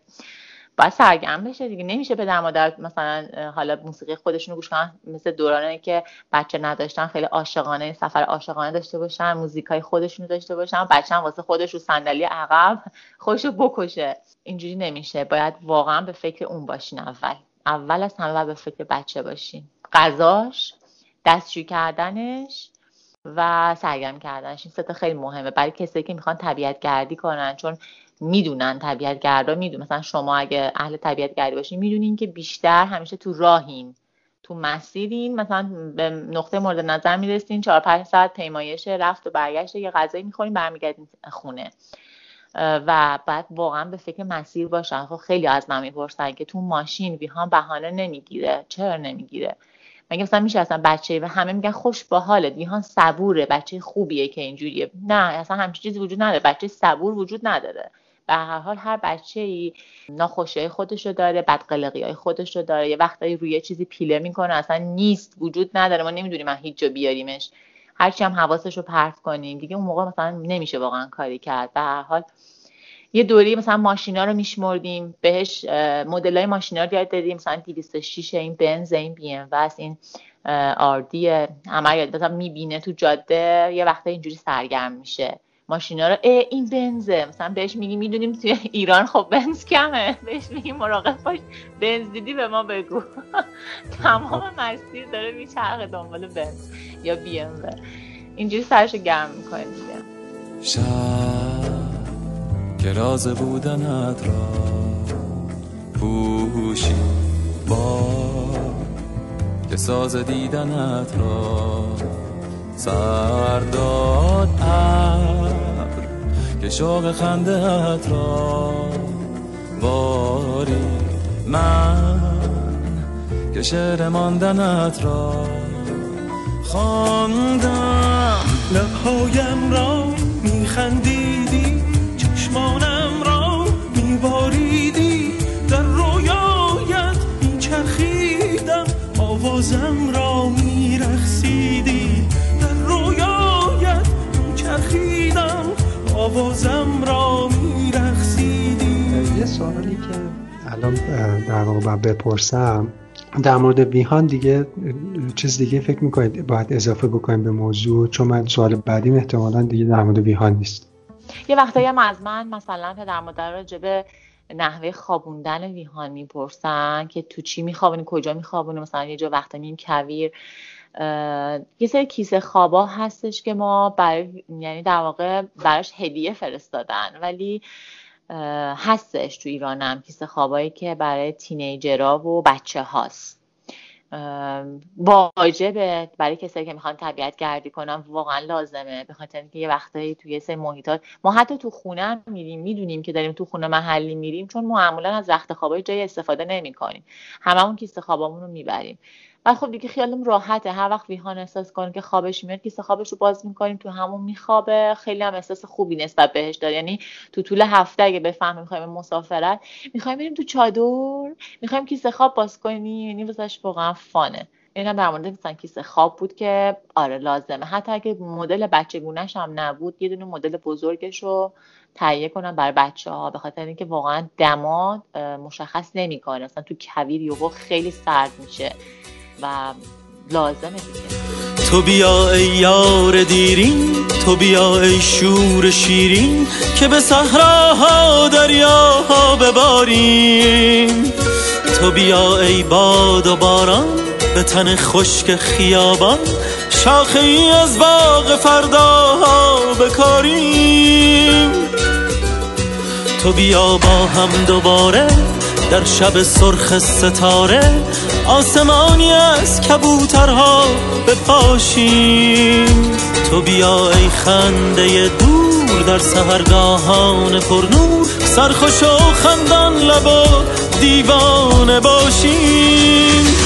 تمام که کشان نشان از تو دارد زمان بدون تو سر گذر ندارد. جهان به اعتبار خنده تو زیباست. بهشت من همین دقیقه ها همین جاست. شما همیشه توی این صحبتاتون تا الان در مورد این صحبت کردید که با گروه سفر می‌کنید. همیشه سفراتون گروهیه دیگه تنهایی یا سفر رفتید؟ خیلی کم پیش اومده که مثلا ستایی بریم. خیلی کم پیش اومده. شاید مثلا در سال دو, دو بار سه بار پیش اومده. یا اینکه مثلا یه ماشینیم کامل پر میشیم. یا اینکه مثلا دو سه تا ماشین میشیم چند تایی میریم. مثلا جاهای دورتر رو سعی می‌کنیم که بیشتر بشیم جمع بشیم که مثلا حالا یه فرصتی هم باشه که دوستامون رو دوباره ببینیم. به کسی توصیه می‌کنید که بدون راهنما مخصوصا تو طبیعت در واقع بره طبیعت گردی؟ نه اصلا ابدا. ما خب خودمون خیلی جاها رو نمی‌شناسیم و بلد نیستیم ولی خب از دوستانمون هستن که حرفه‌ای هم مثلا یه سری مسیر رو شناسایی کردن از قبل می‌دونن که کجاست چیه چی داره چی نداره شبش چی جوریه روزش چی جوریه سعی می‌کنیم واقعا قبلش اگر هم مثلا یه جای جدید باشه حتی اگه بگن که بلدیم ما خودمون تو مثلا برنامه که میریزیم نگاه می‌کنیم آخر هفته دما اونجوری چه جوریه بارندگی میشه یا نمیشه بعد اون محدوده مثلا جنگلش چجوریه بیابونش چجوریه خودمون باید کلی بسنجیم. ولی اینجوری نیست که بدون لیدر نه خیلی جا. مثلا طبیعت واقعا ما خودمون یک بار بدون راهنما یا بدون دوستامون رفتیم. در واقع من با خواهرم و شوهر خواهرم همسرم ویهان. رفتیم جنگلای لفور توی شیرگاه. بعد می‌خواستیم آبشار ترز آبشار ترز هم من قبلش کلی بررسی کرده بودم مسیر رو در آورده بودم. راهنمای محلی می‌خواست ولی دیدم که خب خیلی رفتن و مسیر پاکوب داره مشخصه. بعد دیگه رفتیم. رفتیم. کل مسیر اوکی بود. تا رسیدیم به رودخونه. رودخونه بابله. یه رودخونه خیلی پهن و خروشانیه. بعد یه تیمی جلوتر از ما داشتم با لیدر محلی می‌رفتم بعد ما دیدیم که اینا خب یه پل مشخصیه که خود محلی ها درست کردن. یه کنده بزرگ درخت رو انداختن روی رودخونه و هیچی نداره. یعنی باید از روی این کنده تو اکسام اتفاقا هستش. از این کنده باید رد بشیم بدون تکیهگاه و هیچی. چهار تا فقط چوب و عمودی داخل این کنده یه جاهایی زده بودن که حالا اگه موقع خواستی بیوتی دستتو بگیری به اونا. بعد ما موندیم. خدایا ویهانم ریکول علی بود. گفت من نمیام. از خیلی وحشتناک بود. اولا سنگایی که می‌رسیدیم به اون کنده خیلی سر و لیز و بزرگ بودن. خیلی وحشتناک بود. یعنی مثلا پامون سر می‌خورد مثلا افتاده تو رودخونه. بعدم اون کنده اصلا خودش یه داستانی داشت. گفت نمیام و و ما من البته اونجا خیلی اشتباه کردم. بعدش هم گفتم که دیگه حرف منو گوش نکن تو اینجور مواقع خودت بدون صلاح چیه. بعد علی تصمیم گرفتش گفت حالا میام. دیگه کارش نمیشه کرد. ما این همه راه اومدیم. مثلا نیم ساعت پیمایش کرده بودیم 40 دقیقه پیمایش کرده بودیم رسیده بودیم تازه به رودخونه. اون برای رودخونه هم دیگه آبشار بود. می‌تونستیم یه ذره دیگه پیمایش کنیم آبشار ببینیم. بعد دیگه یه علی گفتش که حالا یه نفر اگه کمکم کنه من رد میشم. که دیگه با بچه ها کمکش کردن. رد شد. ولی من تمام مسیر رومو برگردونده بودم. چشمو بسته بودم. فقط یه منتظر صدا بودم. یه چیزی بودم. مثلا یه اتفاقی بود. چون واقعا خیلی کنده وحشتناک بود. بعد حالا رفتیم. ولی دوباره برگشتن ها مجبور بودیم از اون پل رد بشیم. اصلا یه پل خیلی وحشتناکی بود. و این برای ما تجربه شد دیگه. لیدر محلی بود ولی خب ما دوستای خودمون قبلا جو شناسایی نکردیم. نمی‌دونستیم مثلا چه جوریه همچی پلی تو مسیرمونه. خب اگه می‌دونستیم نمی‌رفتیم. این آبشار نمی‌رفتیم یه جای دیدنی دیگه رو می‌رفتیم. خیلی ناجور بود دیگه. یعنی خطرها هستش واقعا تو طبیعت. ولی خب باید از قبل شناسایی بشه یه کسی باشه که آشنا باشه تجربه طبیعت گردی داشته باشه تجربه بقا تو طبیعت داشته باشه. بسیار عمالی. حالا یه ذره عقبتر برگردیم و به گفته خودتون به بهترین خاطره زندگیتون یه نگاه کوچولو بندازیم در سفر. شما برای یک دونه مستند هفت روز هفت روز اگه اشتباه نکنم. درسته. و هفت روز خونتون رو در اختیار یک خانواده قرار دادید که از یک روستایی توی خراسان بودن و بله. شما خودتون رفتی جای اونا توی روستا بله. زندگی. یه ذره از این تجربه برای عجیب غریب میگید. اصلا یه نکته ای که هست من خودم الان خونم در اختیار هیچ کس قرار نمیدم. چون احساس می‌کنم که یه جوری حس تعلق به این خونه دارم. نمی‌دونم. و این یه نکته یه نکته دومی که شما رفتید یه جای دیگه. حالا با یه امکاناتی که نبود. هیچ امکاناتی اونجا نبود. حداقل من نگاه می‌کردم عملا چیزی نبود. یه ذره در موردش توضیح بدین چجوری بود واقعا. من راستش نزدیکای عید بود سال 93 بود.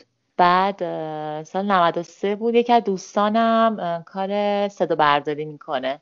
بعد من شو شیرینی داشتم می‌خواستم که شو بذارم. اینا به من زنگ زد گفتش که یه کارگردان مستندساز دنبال یه دختر پسر یه زن و شوهر میگرده که شهری باشن و یک هفته برن جای زن و شوهر روستایی توی خونه اونا با امکانات اونا زندگی کنن. منم بهشون گفتم من یه دوستی دارم خیلی هم خوبه طبیعت گردی می‌کنه خیلی هم سرسختن میام پایم هستم من دیگه گفتم تو باید بری. بعد دیگه من گفتم بو من همسرم مرخصی نداره. خلاصه همه چی OK شد. همه چی OK شد. دقیقا دورانی هم بود که ما تصمیم داشتیم که بچه دار بشیم. من حس کرده بودم که مثلا باردارم ولی هنوز آزمایش اینا نداده بودیم. دیگه قرار شد که با قطار مثلا دو روز دیگهش بعد هیچ حرفی از این نبودش که شما هم قرار خونتون رو در اختیار خانواده روستایی قرار بدید. به ما فقط گفته بودن به ما فقط گفته بودن که شما قرار بدید جایی زن و شوهر روستایی زندگی کنین با امکانات اونا حتی چوپونی کنین آقل تمیز کنین دیگه منم که اصلا عاشق تجربه های اینجوری و با کله علی تو رو خدا بریم. دیگه رفتیم رفتیم با قطار بعد وارد روستا شدیم دیدیم اوج بافت خوبی هم داره همه خونه ها کاهگلی قشنگ نوع یه روستای خیلی قدیمی و بدون امکانات فقط برق داشتن. بعد بعد بردن خونمون که قرار توش زندگی کنیم دیدیم طبقه بالا یه آقله طبقه پایین قشنگ گاو و گوسفندان طبقه بالا هیچی هم نداره یه کرسی وسطه و یه گنجه است که مثلا آشپزخونه است. یه دونه چراغ سفیتیله گذاشته بودن اونجا با یه دونه تانکر آب و یخچال واقعا امکانات زندگی مثلا خانواده بود. بعد ما خب روز اول خیلی خوشحال بودیم و فرداش خب فیلم برداری شروع شد. من باید می‌رفتم دب رودخونه رختا رو میشستم. بعد آب یخ اواخر اسفند بود. آب یخ زده اونجا مثلا سمت قوچان بود. خیلی سرد بود. آب یخ زده بود. رختا رو شستم. بعد علی صبح زود رفت. گوسفندا رو برد چرا؟ بردش که بردشون مثلا چوپون بود. آقایی که علی قرار بود جاش بازی کنه چوپون بودن. بعد من باید برمیگشتم حالا میومدم ناهار رو درست می‌کردم ناهار هیچ امکاناتی نبود. باید مثلا کل جوش درست می‌کردم. خلاصه خیلی سخت بود دیگه. بعد مثلا روز فرداش باید می‌رفتم آقل رو تمیز می‌کردم. دو صبح بلند می‌شدیم میدیم یه هزار پای خیلی گنده مثلا دایی پتومونه. خیلی خوب بود. تجربه خیلی خوبی بودش.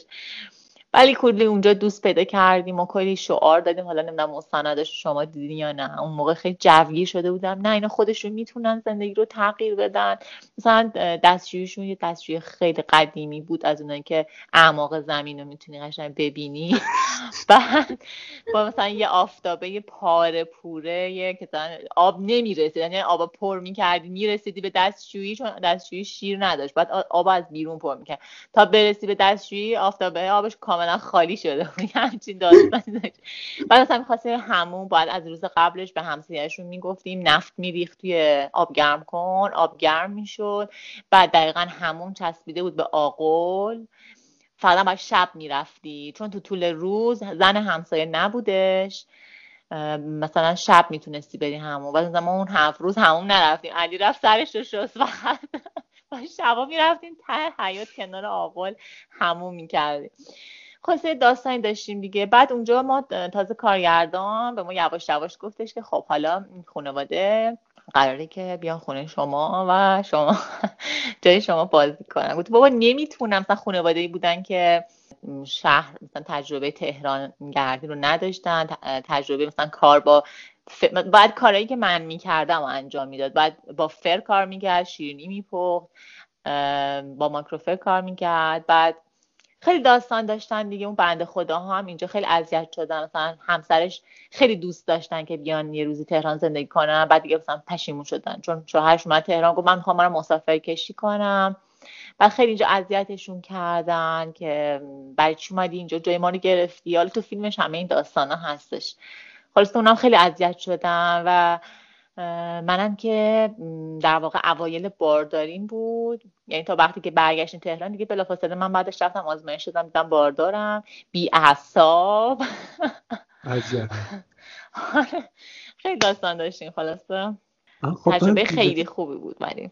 راجع به این فیلم یه سوال بپرسم. توی فیلم هستش که شما ظاهرا همزمان این اتفاق میفته. یعنی همزمان که شما میرید توی روستا اون خانواده میان تهران. پس این همزمان نبوده نه؟ نه همزمان نبود. چون که خب ما که اصلا نمی‌دونستیم مثل اینکه معمولا اجازه نمی‌دادن که همچین چیزی بشه مثلا کسی بیاد جای اینا زندگی کنه و بعد ما نمی‌دونستیم همزمانم نبود. چون ما داشتیم توی خونه اونا زندگی می‌کردیم و خب واقعا اونا تمام سرمایهشون گوسفنداشون بودن. و نمی‌تونستن گوسفنداشون رو ول کنن و مثلا یهو چندین روز بیان بدون خبر. بعد اونا با ما موندن اونجا ولی توی یه خونه دیگه یه جای دیگه زندگی که توی یک خونه اقوامشون زندگی می‌کردن. ولی خب حواستشون همش به گوسفند چون دو تا از گوسفنداشون مریض بود. مثلا باید شب میومدن آمپورش می‌زدن. هر دو ساعت یه بار باید بهشون آمپور می‌زدن که وقتی اینا تلف نشن. نگران بودن دیگه. اون همونجوری که مثلا ما هم نگرانیم که مثلا خونمون رو دست کسی نده هم همه زندگیشون و سرمایهشون همون گوسفنداشون بودن. بعد مثلا کلا ماهی یه بار مثلا اینکه میومدن براشون نفت میآوردن. باید مثلا حواسشون بود که نفت می‌گرفتن. مرغ و خروس داشتن رو نمی‌تونستن ول کنن. بعدم اینکه به ما اونجا گفتن ما تازه اونجا قبول کردیم ولی خب من خیلی شاکی بودم چون مثلا قبلش نمی‌دونستم و اینا. ولی بعد چون خیلی دوستشون داشتیم. سه تا بچه داشتن خیلی سه تا بچه دوست داشتنی داشتن واقعا خیلی برامون عزیز بودن. بعد دیگه اومدیم ما هم خب من یه عالمه سفارش شیرینی داشتم. مثلا نمی‌دونستم قرار تازه اون هفت روز که تموم شد هفت روز دیگه هم مثلا مهمونداری کنم. اواخر اسفندم بود من باید شیرینی ها رو تحویل می‌دادم. بعد دیگه خیلی عصبی شده بودم اون دوران دیگه. تو فیلمه دیگه اون آخراش معلومه. من اصاب ندارم. خدافزی هم نمی کنم ولی تجربه خوبی بود. اونا هم خیلی اذیت شدن. اونا مثلا با بچه هاشون دچار مشکل شدن. مثلا دخترشون خیلی جوش تغییر کرده بود. مامانه دیگه مثلا همش باید با دختر دعوا می‌کرد که مثلا هجابتو درست کن حالا دختر رفت تو فروشگاه لاک می‌خرید مام می‌خرید. اونا هم از این مشکلات داشتن. عجب حکایتی بوده. من اول به همه کسایی که این پادکست رو گوش می‌کنم توصیه می‌کنم که اون مستند رو ببینم مستند خونه به خونه بود.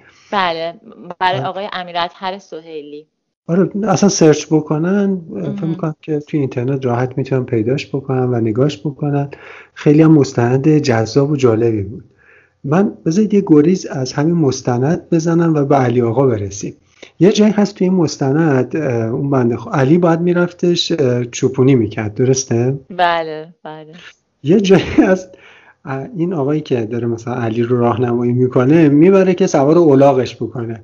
بعد به علی میگه که مثلا سوار شو. علی میگه نه با حیوان اذیت میشه. این چه کاری آخه؟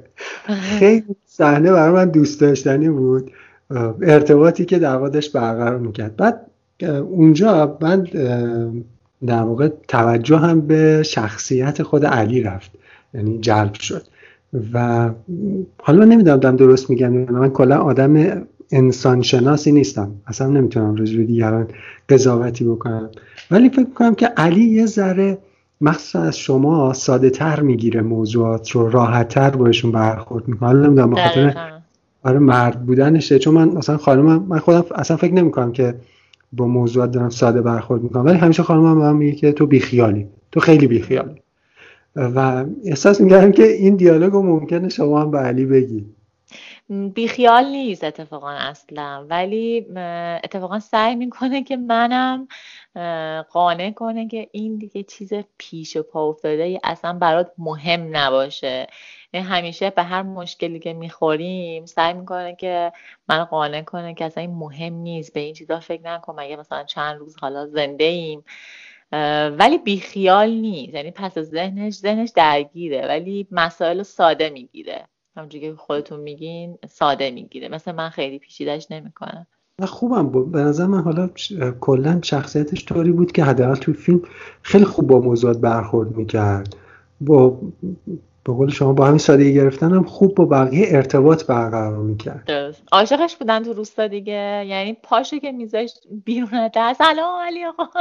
و من میگم چرا به من سلام نمی‌کنن عاشق علی بودن دیگه. هر جا میاد کلی اونجا دوست پیدا کرده و بعد از زورا میومدن میبردنش کنار آتیش. جا یه استراحتگاه داشتن اونجا مرداشون واسه خودشون بلزارا می‌رفتن اونجا ولو می‌شدن و می‌گفتن میخندن و میمدن دنبال علی علی رو با خودشون میبردن. همشون دوست حتی هنوز باهاشون در ارتباط یعنی با دو تاشون هنوز در ارتباطه تا اگه کاری از دستش بر بیاد براشون می‌کنه. اصلا با اون خانواده شما دیگه بعدش در ارتباط بودی؟ در حد حال احوال کردن چرا یه وقتی مثلا تو واتساپ تلگرام اینا یه وقتی پیام میدن؟ چون دخترشون سن دبیرستان بود. بعد خیلی مثلا جذب من شده بود. یه وقتی به پیام میدن یه بارم قرار بود بیان تهران پیشمون که نشد نیومدن. یعنی اومدن بعد دیگه فامیلاشون چند تا فامیلاشون کرج بودن تا نذاشتن دیگه اینجا بیان. ولی دوستشون داریم. خیلی دوستشون داریم. من, من از شخصیت فرهاد اون بچه کوچیکه من خیلی آره، از اون خوشم آره. با- قشنگ با لهجه خراسانی صحبت می‌کرد. با همون. لهجه بچگانه و خراسانی خیلی خوب صحبت می‌کرد. آره دقیقا. فرهاد خیلی دوست داشتنی بود. خیلی خوب بود. یه چند تا آخرین سوالات هم در مورد این قضیه بپرسم در واقع در مورد این هفت روز اقامت. یکی در مورد داستان فرعی بود که توی اون قصه اتفاق افتاد. مثلا اون خانومه بود که می‌خواست رکورد گینس بزنه. آها آره. اون رفت بالاخره کربلا یا نه؟ بله همین یک ماه پیش رفت کربلا. اتفاقا می‌خواستن بیان تهران. از تهران برن یعنی سوار این کاروانا بشن برن کربلا. بعد قرار بود بیان خونه ما. قرار بود بیان خونه ما. ساعت تقریبا دو سه رسیدن تهران. مثلا فکر می‌کردن یازده می‌رسن. بعد دیگه مستقیم فامیلشون اومده از کرج برده بودشون پیش خودشون. ولی بالاخره رفتش کربلا. اونا حتی توی کلیدر مستجر یه خانم پیری بودن طبقه بالای خونه اون زندگی می‌کردن یه اتاق داشتن زن و شوهر. بعد بچه دارم نمی شدن دیگه همسرش مشکل داشت بچه دار نمی شدن بعد ما وقتی اومدیم تهران خبردار شدیم که یه زمینی داره این آقا حسین. بهش می‌گفتن حسین. خبردار شدیم یه زمینی داره ولی نمی‌تونه بسازدش. که چند نفر حالا پیدا شدن خیر کمک کردن که زمینش رو بسازن یعنی خونه دار شدن حتی به واسطه همین فیلمی که بازی کردن شناخته شدن و اینا. بعد دیگه آرزوی بعدی خانمش این بود بیاد کربلا که دیگه امسال اومدش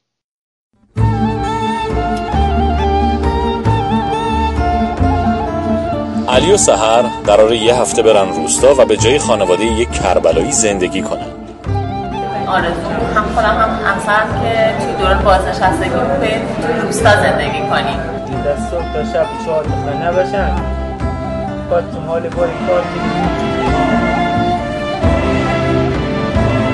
خانواده ای کربلایی هم راه افتادن به جز کربلایی بقیه برای بار اولی که میرن اون تهران. وقت من گوشت مرغ بخوام چی کار کنم؟ مرغ مرغ بکشم؟ والا میگم. من از شهرستان آمدم اینجا واسه بکشی خود کردی. بی خود کردی که خودم.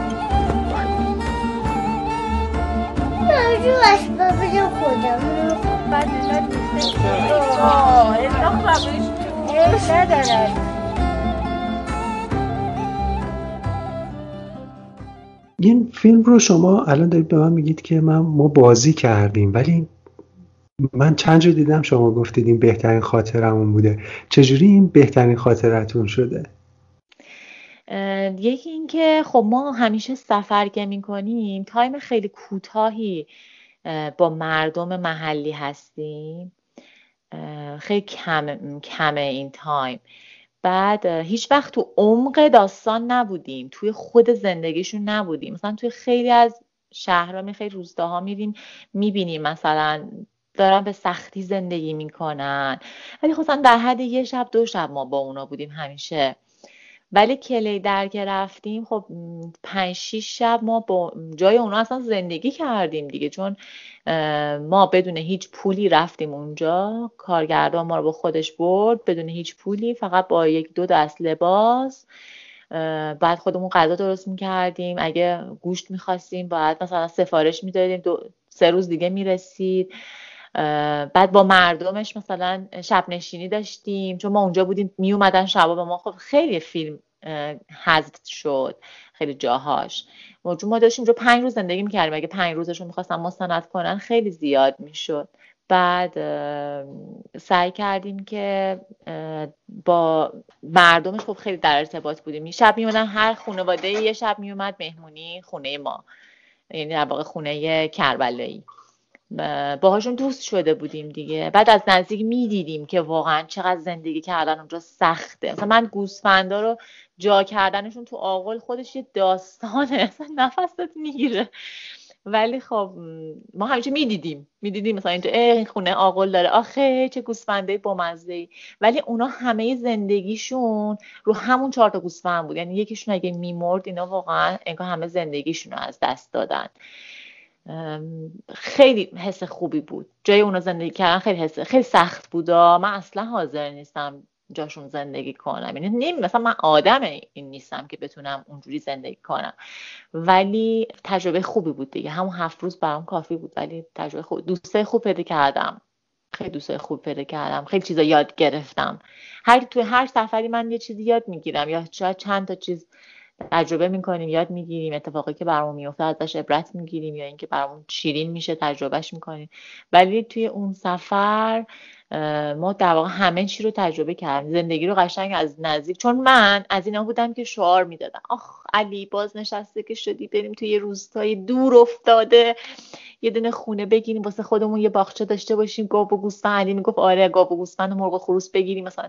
یعنی همیشه می هر دفعه می‌رفتیم سفر می‌گفتیم آخ مثلا کی میشه؟ ما مثلا دوره ای بشه که دیگه حالا بچه دارم بشیم از آب و گل در بیاد ما بتونیم بریم واسه خودمون زندگی کنیم. ولی وقتی رفتیم واقعا تو عمق داستان دیدیم وای مثلا نمیشه. اصلا ما مال این داستان نیستیم. آره و دیگه از اون به بعد این آرزو رو کنار گذاشتی داده نه دیگه قرار شد که خیلی ساده تر سفر کنیم جای بیشتری رو ببینیم. نمونیم یه جا. خیلی خیلی سخته. واقعا خیلی سخته اونجور زندگی کردم شما همه ایران گشتین دیگه. من فقط سیستان بلوچستان نگشتم. خیلی هم دوست دارم ولی چون یه time طولانی می‌خواد هنوز اون time رو نداریم. مثلا باید یه نوروزی باشه که مثلا 14 15 روز تعطیلی باشه. خیلی دوست داریم واقعا جفتمون که بریم سیستان بلوچستان رو ببینیم. توی این تمام مرز جغرافیایی ما جای خیلی خاصی بوده که یادتون مونده باشه؟ جای خاص که خیلی یعنی می‌تونم بگم نقطه نقطه. هر جا رفتیم واقعا یه جایی واسه به یاد موندن داشته. من سفرم به شوشتر رو خیلی دوست داشتم. چون که اصلا فکر نمی کردم که یه همچین جای سرسبز و شرجی و خوشگلی باشه و مردمانش رو واقعا دوست داشتم. همه ایران واقعا مردمان خیلی خوبی دارم ولی شوشتر رو خیلی دوست داشتم. خاطرات خوبی هم ازش دارم. همدان هم پس اومدین دیگه همدان شهر ما بله بله بله همدان نهاوند رفتم همدان رفتم. اون لالجین و اینا رو همه رو گشتم. قاره علی صدر. آره قاره علی صدر که مال میگم اون اینا مال دورانیه که ما تاریخ گردی می کردیم. زیاد طبیعت گردی که می‌رفتیم جای معروف رو مثلا می‌دیدیم. قدیم خیلی سال پیش رفتم نه سال ده سال پیش رفتم ولی همدان خوب گشتم. خیلی هم عالی. من برای آخرین سوالا دارم آماده میشم و تقریبا میشه گفت آخرین سوال آخرین سوال اینه که این تبلیغ شامپو هست میگه. مارکو برای ما چه آورده اید؟ اینو شنیدین تبلیغشو؟ نه نشیدم. یه تبلیغ شامپوه. حالا ما اسم خب. نمی‌بریم تبلیغ بشه که مارکو پولو میره میچرخه این و من و خب. به شهر خودش ونیز میاد و ازش می‌پرسن که مارکو برای ما چه آوردی؟ مارکو هم مثلا میگه از ایران زمین برای شما شامپو آوردم. حالا شما از ایران زمین برای ما چه آوردی؟ از ایران زمین؟ واقعا هر نقطه نقطهش برای آدم یه تجربه است یه خاطره است. و هر شهری واسه خودش سوقات خاص خودش رو داره. صنایع دستیمون که اصلا واقعا بی‌نظیره. یعنی ما تو ترکیه هر جا گشتیم دیدیم هیچی واقعا فرش فرش ایرانی رو میفروختن اونجا و توی همون کابادوکیا که دیگه خیلی توریستی ترین شهرشونه. توی فرش فروشیاشون مثلا چون به فرش خیلی علاقه دارم. یعنی اولین چیزی که جذبش میشم تو هر شهری فرششه. چون خودم مثلا قالی بافی کردم و اینا. بعد می‌رفتیم می‌دیدیم نفیس ترین فرشاش مال ایرانه. واقعا صنایع دستی ما رو هیچ کجای دنیا می‌تونم بگم نداره. چون من خودم صنایع دستی کار کردم و واقعا می‌دونم هنر ایران واقعا خیلی زیاده. میوه هامون هر شهرش. من واقعا کردستان الان گفتیم که کدوم شهر؟ کردستان واقعا یکی از بهترین سفران بود که رفتم و قبلتر رفته بودم یعنی اوایل ازدواجم رفته بودیم مثلا همین یه تاریخ گردی کرده بودیم و مثلا سقه زبانه رو سر زده بودیم که مثلا همه میرن. ولی امسال توی اردیبهشت ما رفتیم کردستان. می‌تونم بگم واقعا هم همه ایران واقعا خیلی خوبن ولی واقعا مردم کردستان اصلا یه چیز دیگه واقعا این دیگه اصلا انقدر خونگرم و خاکی و بجوش اصلا من فکر می‌کردم خیلی مثلا خودش مثلا خودشون رو خیلی دوست داشت مثلا خیلی کردا مثلا از لورا خب یه کمی نژاد خودشون رو بیشتر دوست دارن ولی واقعا کردستان خیلی به ما خوش گذشت. خیلی محصولاتش خوب بود. خیلی غذاهای خوشمزه داشتن. طبیعتش هم که بی‌نظیر بوده اصلا نمی‌تونم بگم. یعنی بازم اگه برنامه کردستان باشه میرم چون هنوز خیلی جاهاش مونده که نرفتم. و خیلی دوست دارم که بیشتر بمونم اون منطقه ببینم که دقیقا فرهنگشون مثلا من هنوز موفق نشدم. مثلا رقص. توی عروسی اتفاقا مثلا یکی از دوستای صمیمیمون کرد. عروسیشون رفته بودم. ولی دوست دارم. مثلا اون محلی ترینش رو. یه سری جشن دارن که رقص محلی خوشون دارن. غذای محلیشون من کردستانم خیلی دوست داشتم. و واقعا همه جای ایران همینطوره. ما هر شهری که رفتیم هی اومدیم ازش و گفتیم وای اصلا این بهترین سفرم بود. هر دفعه میریم همینو میگیم. مثلا تبریز که رفته بودم. وقتی برگشتیم گفتیم وای این مثلا بهترین سفرم بود. ولی یکی از بدیایی که فقط ایران داره جاده هاشه که جون آدم به لبش می‌رسه تا به مقصد برسه. ما من اینو توی سفر ترکیه دیگه واقعا بهش ایمان آوردم. ما تو ترکیه اصلا استرس رانندگی نداشتیم. یک دونه دستانداز سرعتگیر تو خیابونا نبود. یه مثلا همین چی قانون من انقدر با آرامش رانندگی می‌کردیم یه وقتی هفت ساعت داشتیم رانندگی می‌کنیم به شهر بعدی برسیم ولی اصلا احساس خستگی نمی‌کردن راننده هامون. مثلا علی بود رانندگی می‌کرد با شوهر خواهرم بود رانندگی می‌کرد. اصلا احساس خستگی نمی‌کرد و تنها سفری بود که من تو ماشین میخوابیدم. تو هیچ سفری من تو ایران شده مثلا پا به مثلا راننده ها عوض میشن بعضی وقتا راننده مثلا میخوابه اون که قبلا رانندگی کرد من حتی اون موقع هم بیدارم تو ایران بخاطر اینکه اصلا استرس دارم همش. الان اینجا کامیونه الان وای دست اندازه الان می‌زنه به ما الان میمیریم. تنها بدی سفرهای ایران گردی جاده و یا نه همه چیز خوبه. اون یه هیجان داره دیگه شما آدرنالین رو خیلی ترشح می‌کنه تا برسیم به مقصد مثلا شبا. دیگه کرج تا تهران که دیگه بماند. آره. بعد ببخشید من دو تا سوال کوچیک حاشیه‌ای نوشته بودم یادم رفت بپرسم. یکی این محیط زیست بود مثلا اینکه شما توی طبیعت هم دارید در واقع طبیعت گردی می‌کنید. این نکته ایه که به نظرم هر طبیعتگردی بهش توجه می‌کنه. یه ذره در مورد محیط زیست و توجه کاری که باید بکنیم. به ما میگید ما خیلی شاید ساده باشه اینکه آشغال نریزیم از, از چیز پلاستیک استفاده نکنیم. ولی این رو به نظر من خیلی کم توی ایران رعایت می‌کنیم. اصلا وحشتناک اصلا رعایت نمی‌کنیم. ما چند وقت پیش یه مهمونی دعوت بودیم. یه جشن تولد بود. بعد خب فرشا رو جمع کرده بودن یه سالن بزرگ بود و می صندلی اینا. بعد وسط مهمونی چراغا روشن شد. من دیدم زیر صندلی ها لیوان و بشقا تو مهمونی. بابا دو قدمه یعنی تا دم سطل آشغال دو قدمه چون تاریک بودن همه مثلا دیوانه و پیش دستی ها و بشقاباشون رو گذاشته بودن زیر صندلیشون یا پرت کرده بودن. با دستمال کاغذی وسط سالن بود که و این مسئله خیلی فرهنگسازیش هم ضعیفه توی ایران. یعنی ما یه سری شهرها میریم مخصوصا شهرهای شمالی وحشتناکه. یعنی جنگلامون که اصلا افتضاح یعنی هر جایی که میریم دیگه بکرم بوده می‌بینیم مثلا خود شهرداری تمام زباله ها چون مشخصه. کامیون اونجا خالی شده. این دیگه مردم نبودن که مثلا یه جای بطری افتاده باشه. کامیون مثلا زباله و پوشک و پلاستیک و اینا ریخته توی مثلا وسط جنگل. به نظر من باید واقعا از مدارس از سن خیلی کمتر. خیلی وقتا شده ما انقدر عصبی شده. مثلا ماشین جلوی یه دفعه شیشه رو میده پایین موز پرت می‌کنه. بطری شیر کاکائو رو چند وقت جلو دریاچه چیتگر یعنی ما داشتیم از یه فرعی خارج می‌شدیم بریم تو اصلی و دیدیم ماشین جلوی شیشه رو پایین. بطری شیشه شیر کاکائو رو انداخت وسط خیابون. بابا دو قدم اینجا دیگه شهر دو قدم جلوتر سطل آشغاله دلمون نمیسوزه. یعنی اصلا بهمون نگفتن. تو هیچ زمینه ای برای مصرف سوختمون برای مصرف انرژیمون برای نگه داشتن طبیعتمون. به این فکر نمی‌کنیم که آقا بچه های ما هم قرار اینجا زندگی کنن. فکر نمی کنیم دیگه. من همیشه کیسه فریزر که به خودم برمیدارم مثلا اون موقع که ویهان نوزاد بود پوشکش رو دائم عوض کردیم من تو همون ماشین پوشک رو عوض می‌کردم. توی یه دونه کیسه پلاستیکی سفت میپیچیدم. تو ماشین میمون تا ما به یه پمپ بنزینی جایی بمونیم. یعنی من بوی اون رو تحمل می‌کردیم.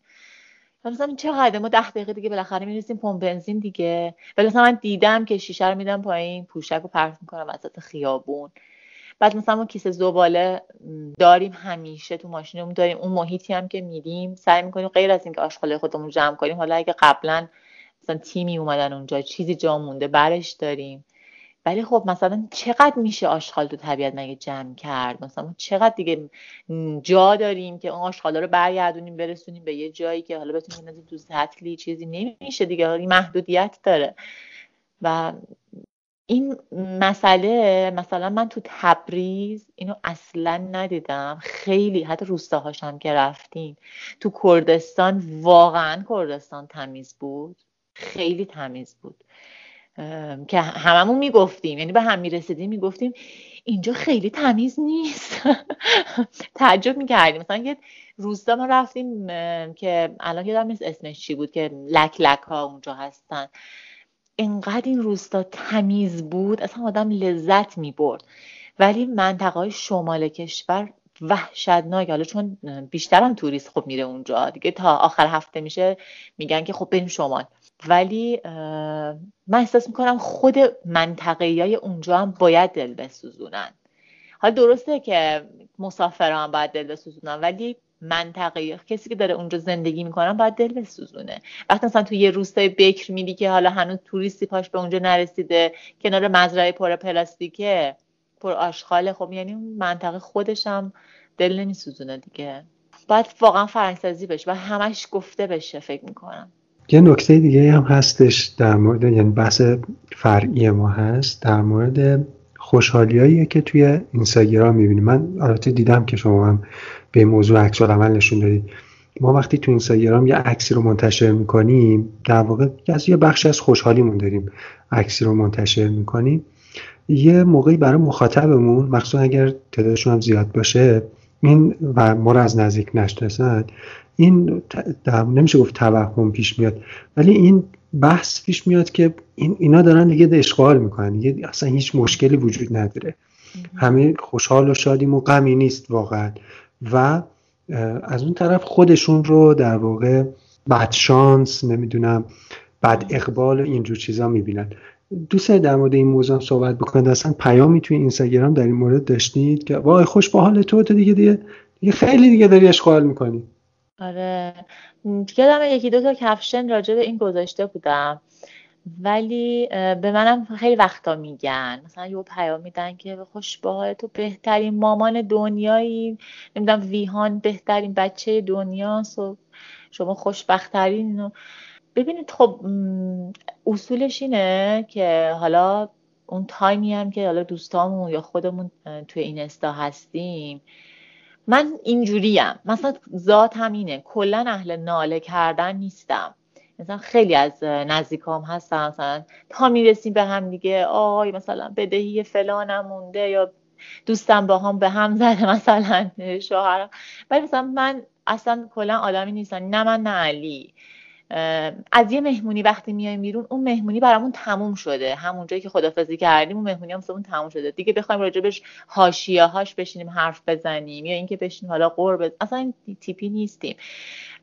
من توی این استان بیشتر سعی می‌کنم که یعنی خیلی ها اینجوری که لحظه های خوششون رو منتشر می‌کنن. هم یه انرژی یعنی خیلی به من پیام میدن که خیلی انرژی خوبه. واقعا مرسی. از این ما میایم page تو می‌بینیم سر حال میایم انرژی می‌گیریم. میریم می‌خوایم بریم بچه داشتیم نمی‌دونم می‌خوام من می‌خوام ازدواج کنم به خاطر که تو page تو رو دیدم فهمیدم که نه اینجوری هم نیست. و خب این خودش حس خیلی خوبیه. این خودش هم برای منم انرژیه. تا اینکه حالا مثلا من بیام حالا برای مثلا 23 هزار نفر ناله کنم که چی بشه. یا از لحظه تلخم من تقریبا 6 سال پیش مامانم از دست دادم. تو اوج جوونی. خیلی وقت دلم می‌گیره. آره مثلا پنجشنبه ها یا وقتی مثلا یه وقتی واسش حلوا درست می‌کنم دلم می‌گیره. ولی دوست ندارم که مثلا از یه همچین چیزی همچین شرایطی عکس بذارم که حالا بقیه هم بیان بگن یا دلشون برای من بسوزه یا حالا هر چی. ولی مثلا لزومی هم نمی‌بینم. دلم می‌خواد اگه یک ساعتم قراره که حالا وقتم تو طول روز یا نیم ساعت هم قرار تو طول روز وقتم تو اینستا باشم page ایی هم همیشه دنبال می‌کنم که page ای خوبن. انرژی مثبت ما به اندازه کافی تو جامعهمون مشکلات داریم غم داریم بدهی داریم طلاق داریم هزار و یک جور چیز داریم. از این page ا هم زیاد زیادن اتفاقا که همیشه ناله می‌کنن. من حتی page ای سیاسی رو هم follow نمی‌کنم. مگر اینکه دیگه مثلا پیجای خبری. یه زمان حتی بی بی سی رو آنفالو کردم. بعد دوباره دیدم که یا حالا هر پیجی رو اخبار رو زیاد دنبال نمی‌کنم. چون که واقعا روم انرژی بدی می‌ذاره دیگه. حالا دنبال کردن قیمت دلار مثلا حالا می‌تونه چه سودی واسه من داشته باشه غیر از اینکه بهم استرس بده. کلا هم شخصیت دارم. به خاطر همین سعی می‌کنم که لحظات خوب رو بذارم یا اگرم لحظه رو می‌ذارم به کسی انرژی بده یا مصممش کنه. مثلا من پیجم و کلا بعد از اینکه ویهان دنیا اومد عمومیش کردم. به خاطر اینکه دوست داشتم خیلی دوستان بودن که همسنم بودن ازدواج کرده بودن. نمی‌خواستن بچه داشتن نمی‌خواستن ازدواج کنن سفر نمی‌رفتن. خیلی دوست داشتم که بهشون نشون بدم که بابا میشه. فقط تو عکس و فیلم های خارجی نیستش. تو همین ایران خودمون با همین امکانات خودمون می‌تونیم که بریم با بچه بگردیم با واقعا آخر هفته خوبی داشته باشیم. حالا مثلا جمعه رو از صبح تا شب بمونیم تو خونه که چی بشه؟ یا هر روز مهمونی باشیم که چی بشه؟ حالا مثلا چه اتفاقی میفته چیزی به علممون اضافه میشه به تجربه هامون اضافه میشه؟ نه. خیلی دوست داشتم بیشتر اینو به خاطر همه هر میاد میگه که می‌خوام باهات مثلا live داشته باشم راجع به اینجور مسائل صحبت کنم سریع قبول می‌کنم. یا میگه مصاحبه مثلا سریع قبول می‌کنم. چون دوست دارم که بیشتر راجبش توضیح بدم. اگه کسی اطلاعاتی می‌خواد بهش بدم که واقعا انقدر سخت نگیرن. بچه دار شدن و ازدواج کردن و سفر رفتن و بعضی باید فقط دوست دارن لایکچری سفر برن. هتلشون رزرو شده باشه بهشون سخت نگذره. بعد میگن که ای تو چجوری داری هر هفته میری سفر؟ ما سالی یه بار میریم سفر کلی بهمون فشار میاد از مالی. میگم خب من هزینه ای ندارم. من غذامو اونجا درست می‌کنم می‌برم اونجا مواد غذایی اولیه رو می‌خرم خودمون آشپزی می‌کنیم خونه محلی می‌گیریم با چند تا دوستمون میریم قیمت خونه رو شیر می‌کنیم تو چادر میخوابیم فقط یه هزینه بنزین داریم. مثلا همه به من گفتن تو چجوری 15 روز رفتی همه شهر ترکیه رو گشتی؟ مگه شغل چیه؟ مگه مثلا درآمد چقدر بعد من میگم بابا من واقعا درآمدی نداریم. ما واقعا قشر متوسط خیلی خیلی یعنی متوسط رو به پایینیم. آدم پولداری نیستیم و یا پسنداز آنچنانی نداریم. ما فقط سعی می‌کنیم که رستوران رفتنمون رو تو شهر کم کنیم. مثلا کاری که تو شهر مثلا مهمونی دادنمون رو کم کنیم. لباس خریدن آنچنانی نداریم یا اینکه گشتن آنچنانی نداریم. اینجا بریز به پاش نداریم. از این هزینه هامون می‌زنیم که آخر هفته بتونیم یه سفر بریم. و این برامون هم تجربه داره هم خاطرش برامون میمونه و همین که انرژی داریم برای اینکه ادامه بدیم. من همیشه دوست داشتم به خاطر همین پیجم اون می‌کردم. یعنی فقط تنها دلیلش این بود. یعنی اصلا دلیلش این نبود که حالا بگم ببینید وای من چقدر خوشبختم دارم سفر می‌کنم هر روز. بعضی میان به من میگن که تو هر همیشه مثلا من تو طول هفتم یه موقع عکسای قدیمی می‌ذارم. بعد میگن که تو هر روز هفته آخه سفری از کجا میاری اولا که این پرسیدن این سوال اصلا زشت اشتباهه. حالا از هر جا. به هر حال هر کی روشی واسه زندگی کردنش داره. ولی حقیقتش اینه که خب این عکس ها تو طول هفته آپدیت میشه از قدیمه. مثلا من هر روز هفته نیستم. به بعضیاشون میشن توضیح مثلا یه آقای چند وقتیش به من گفتن که یه ذره خونه بمون. بذار ویهان احساس امنیت کن احساس احساس کنی یه جایی به اسم خونه وجود داره. بعد واسهش توضیح دادم. آخرم یه کپشن کپشن آخری که گذاشتم در مورد این بود که شما واقعا فکر می‌کنید که مثلا بر بچه بده این سفر رو. اولا که ما فقط آخر هفته و تعطیلات میریم سفر و بعضی تعطیلات سفر نمیریم. مثلا من تو آذر ما فقط اول آذر یه سفر داشتیم دیگه سفر نرفتیم. چون این, این ماه هم من سفارش خیلی زیاد داشتم هم کار همسرم خیلی زیاد بود هم یه کار پزشکی داشتی باید مثلا بیشتر میموندیم هزینه هامون زیاد بود. نرفتیم سفر این ماه همیشه هم اینجوری نیست که ما تو سفر باشیم. واسه اینجور داستانان هست دیگه تو این استا. آره خیلی ها میان به من میگن که خوش به حالت.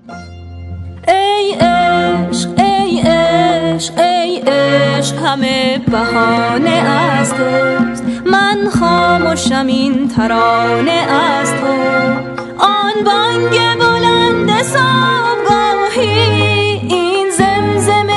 شبانه از توست. این زمزمه شبانه از توست.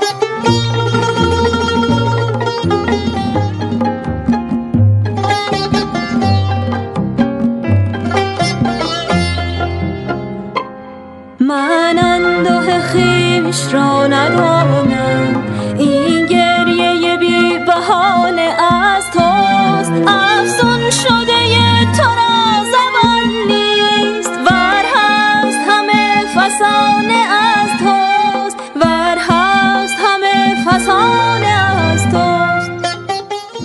آخرین سوال این که همون در مورد آورده برای دیگران گفتیم. آورده این سفرها برای شما چی بوده؟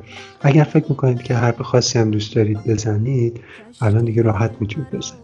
سفرها برای من خب خیلی. هم برای من هم برای علی و بعد از ویها هم که برای ویها واقعا تجربه های خیلی خوبی داشتیم تو این سفرها. دوستای خیلی خوبی پیدا کردیم. همین که با قومیت ها آشنا شدیم با آدمای شهرهای دیگه آشنا شدیم با شرایط زندگی های متفاوت خیلی متفاوت. یعنی مثلا ما همیشه تو فیلم ها می‌بینیم که یه منطقه محرومه یه منطقه مثلا از نظر امکاناتی بهش رسیدگی نشده. ولی خب اینا رو ما همیشه با چشم می‌بینیم.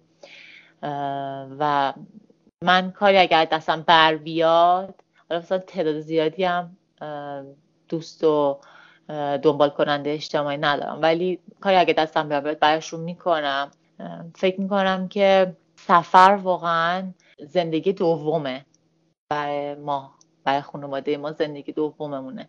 یه ماهی که کمتر سفر میریم واقعا احساس کسالت می‌کنیم احساس خستگی می‌کنیم احساس مثلا روزمرگی می‌کنیم. دوست داریم که خودمون انگار نفهمیم ولی وقتی سفر رو میریم دوباره شارژ میشیم.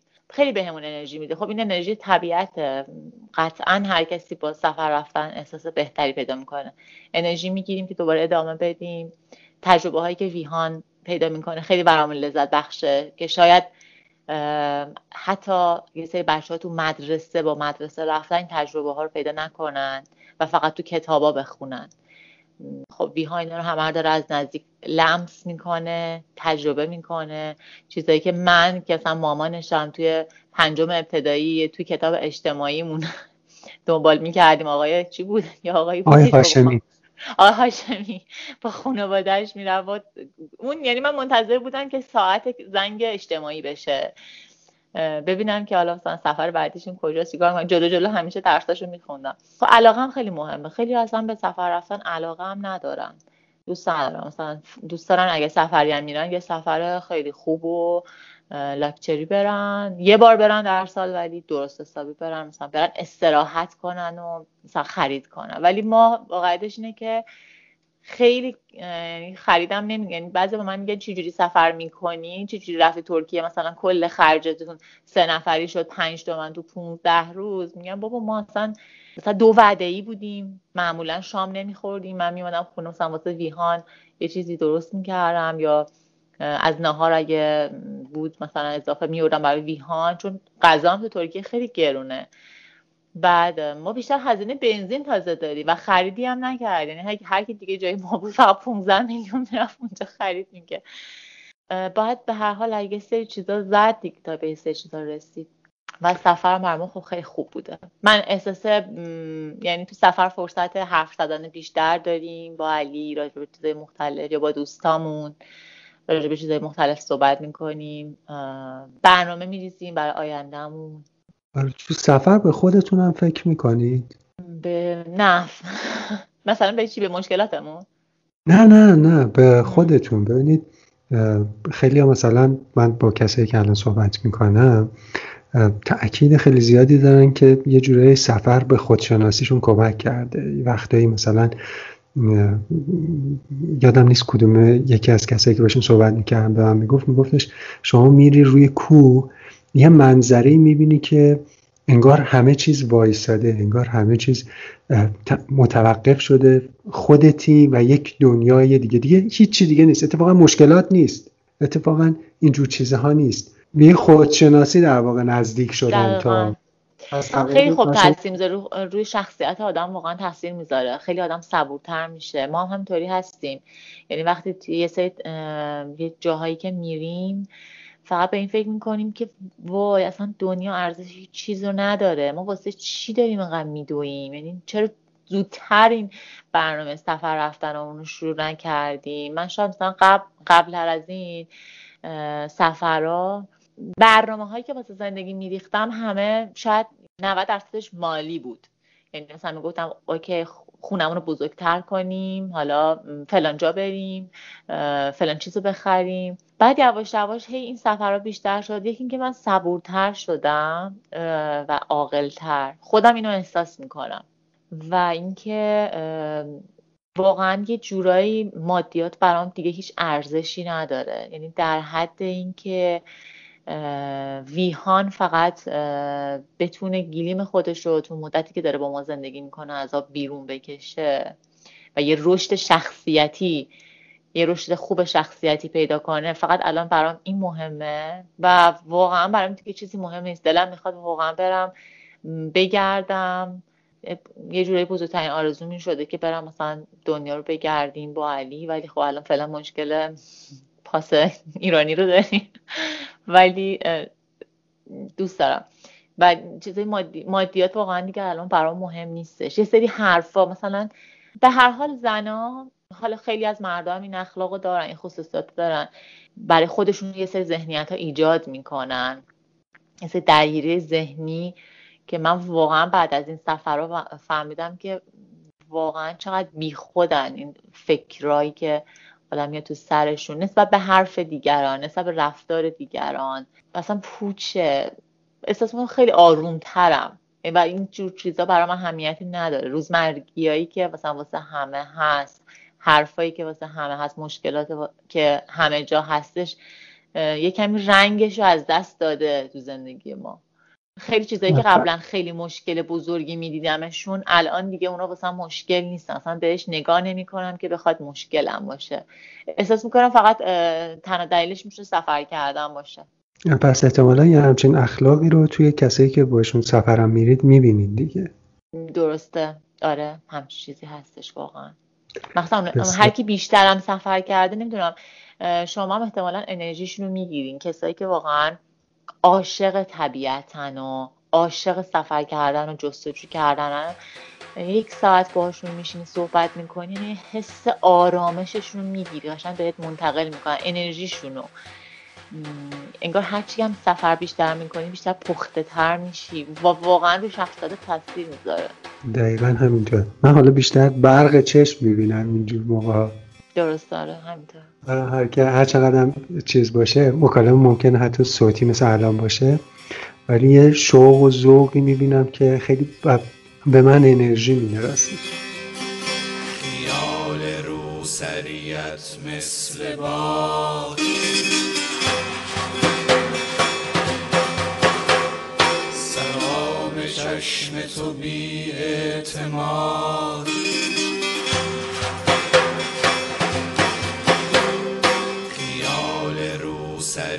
سریت مثل باد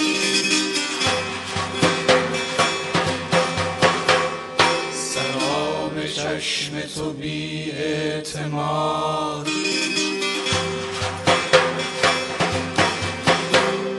و دست های من این جاده های بی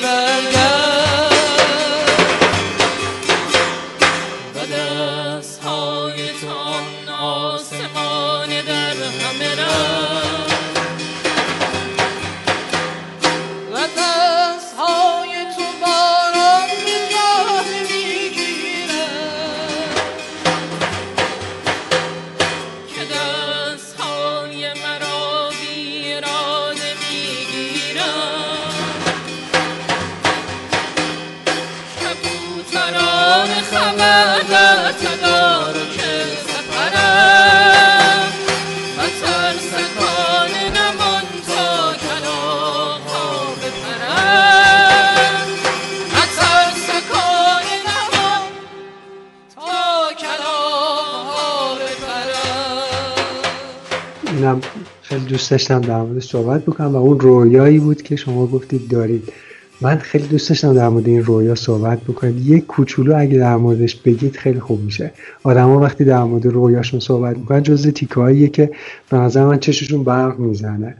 و آره. حیف این موضوع صحبت نکنیم ما راستش با همسرم تصمیم داشتیم که عیدی که گذشت با یکی از دوستانمون که خیلی اهل سفر طبیعت بود می‌خواستیم که دو تا ون جدا بگیریم تجهیزش کنیم بعد یکم باهاش دیگه ایران گردی کنیم. بعد همسرم دوست داشت که مثلا کارش رو ول کنه و بریم جهان گردی کنیم.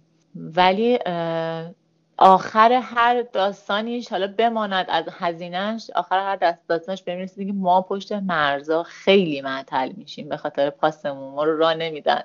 و می‌دیدیم که خیلی های مشکل داشتن. به خاطر همین تصمیم گرفتیم حالا فعلا از کشور همسایه حالا شروع کنیم. ما نمی‌خواستیم حالا خیلی دور بریم ولی می‌خواستیم کشور به کشور بریم. ولی این برنامه مثلا تا قبل از پنج سالگی ریحان دیگه جمع بشه که دیگه می‌خواد وقت مدرسهش و این داستاناست یه جا ثابت شده باشیم اون موقع. ولی خب اون نشد. ولی واقعا رویامونه. یعنی قبل از اینم که سفر ایران گردی کنیم طبیعت گردی کنیم من با علی هر وقت راجع به رویاهامون صحبت می‌کردیم علی میگفتش که به یه حدی برسیم که یه جایی رو واسه خودمون داشته باشیم که بدونیم حالا این خونه هست یه جایی رو واسه زندگی داشته باشیم. بریم دیگه هر چی درآمد داشتیم بریم بگردیم دنیا رو بزنیم زیر پامون. و هنوز هم همین رویا آخر همه رویاهامون می‌رسیم به اینکه بریم بگردیم دنیا رو بزنیم زیر پامون. مگه چقدر می‌خوایم زندگی کنیم؟ بریم فرهنگای دیگر ببینیم آدمای دیگر ببینیم. دوست دارم خیلی دوست دارم که این اتفاق بیفته. امیدوارم که واقعا زودتر یه شرایطی پیش بیاد که دغدغه ما برای سفر کردن پاسپورتمون نباشه. آره از این بابت حق با شماست. و راستش من امیدوارم که حتما به این آرزو برسید و فکر می‌کنم که می‌رسید. البته آرزو نیست رویاییه که مطمئنا بهش می‌رسید. بله. شدنیه چرا که نه. آره چرا که نه. دست شما در نکنه. خواهش. می‌کنم. ممنون که این مصاحبه رو با من کردید. من واقعا دوست داشتم که اطلاعاتمو در اختیار پدر مادر رو بذارم. خیلی دوست داشتم که علی هم باشه که اگه بشه با شما صحبت کنه ولی خب امشب شرایطش نبود. ویهانم که اگه بیدار بود اصلا نمیذاشت که این مکالمات صورت بگیره. یعنی کلا. دشمن سرسخت تلفنه. ممنون به حال از این وقتی که گذاشتین شما و ما رو انتخاب کردین. فقط دست که حرفا مفید واقع شده باشه واسه پدر مادرها یا کسایی که تصمیم دارن که پدر مادر بشن که سخت نگیرن واقعا. تنها چیزی که من مامان بزرگم یاد گرفتم. البته اونا دیگه واقعا بیخیالی بچه ها رو بزرگ می‌کردن. ولی اینم بچه خوبی درست تربیت نمیشه که بخوایم سخت بگیریم و برای هر چیزش استرس داشته باشیم نگران باشیم. باید ساده بگیریم. سفرم برای این گزینه بهتره. برای این زندگی آپارتمان نشینی که بچه ها واقعا هیچ جایی رو واسه تخلیه کردن انرژیشون ندارن. اصلا یه پارک یک ساعته مثلا چه انرژی می‌تونه به بچه بده؟ هیچی. واقعا این سفر خوبه. برای بار علمیش خیلی خوبه و تجربه هایی که می‌کنن نزدیک وقتی چیزی رو تجربه می‌کنن خب خیلی براشون با ارزش تره امیدوارم که همه پدر مادرها یکم ساده تر بگیرن.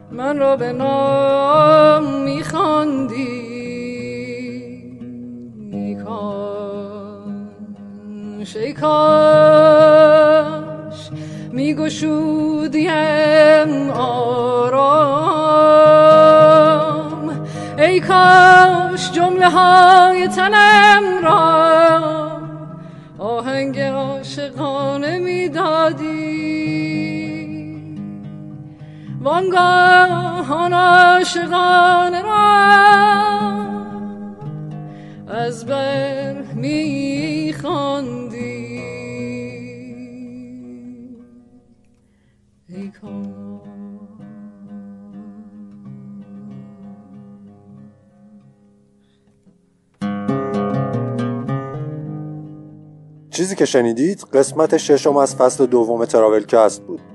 امیدوارم لذت برده باشید و اونایی که بچه دارن و همین بهونه برای خونه نشستنشونه براشون مفید بوده باشه و باعث بشه همین الان چمدوناشون رو ببندن و راه بیفتن.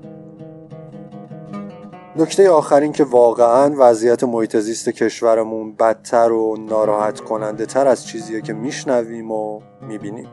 کاش برای حیات خودمون ارزش بیشتری قائل باشیم و ختم کلام برای تولید ویژنامه اید فصل دوم به استراحت نیم فصل می‌رسه و بعد از ویژنامه دوباره با قسمت هفتم در خدمتتون هستیم تراولکست رو می‌تونید از اپهای پادکست گیر، کانال تلگرام و وبسایت گوش کنید. برای ارتباط با ما هم می‌تونید از توییتر یا اینستاگرام و با هشتگ تراولکست به فارسی استفاده کنید. من مجید به همراه حسین روزهای زمستانی پرسفری رو براتون آرزو می‌کنم. روز و روزگارتون خوش یا حق ای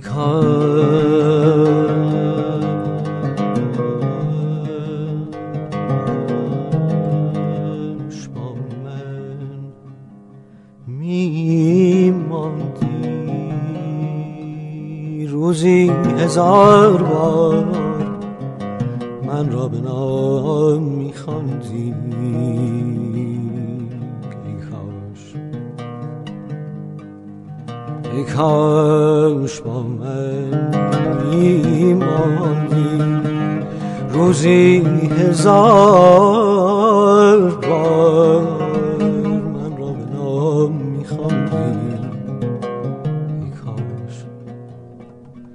ای کاش می گشودیم آرام. ای کاش جمله های تنم را آهنگ عاشقانه می‌دادی وانگاه آن عاشقانه را.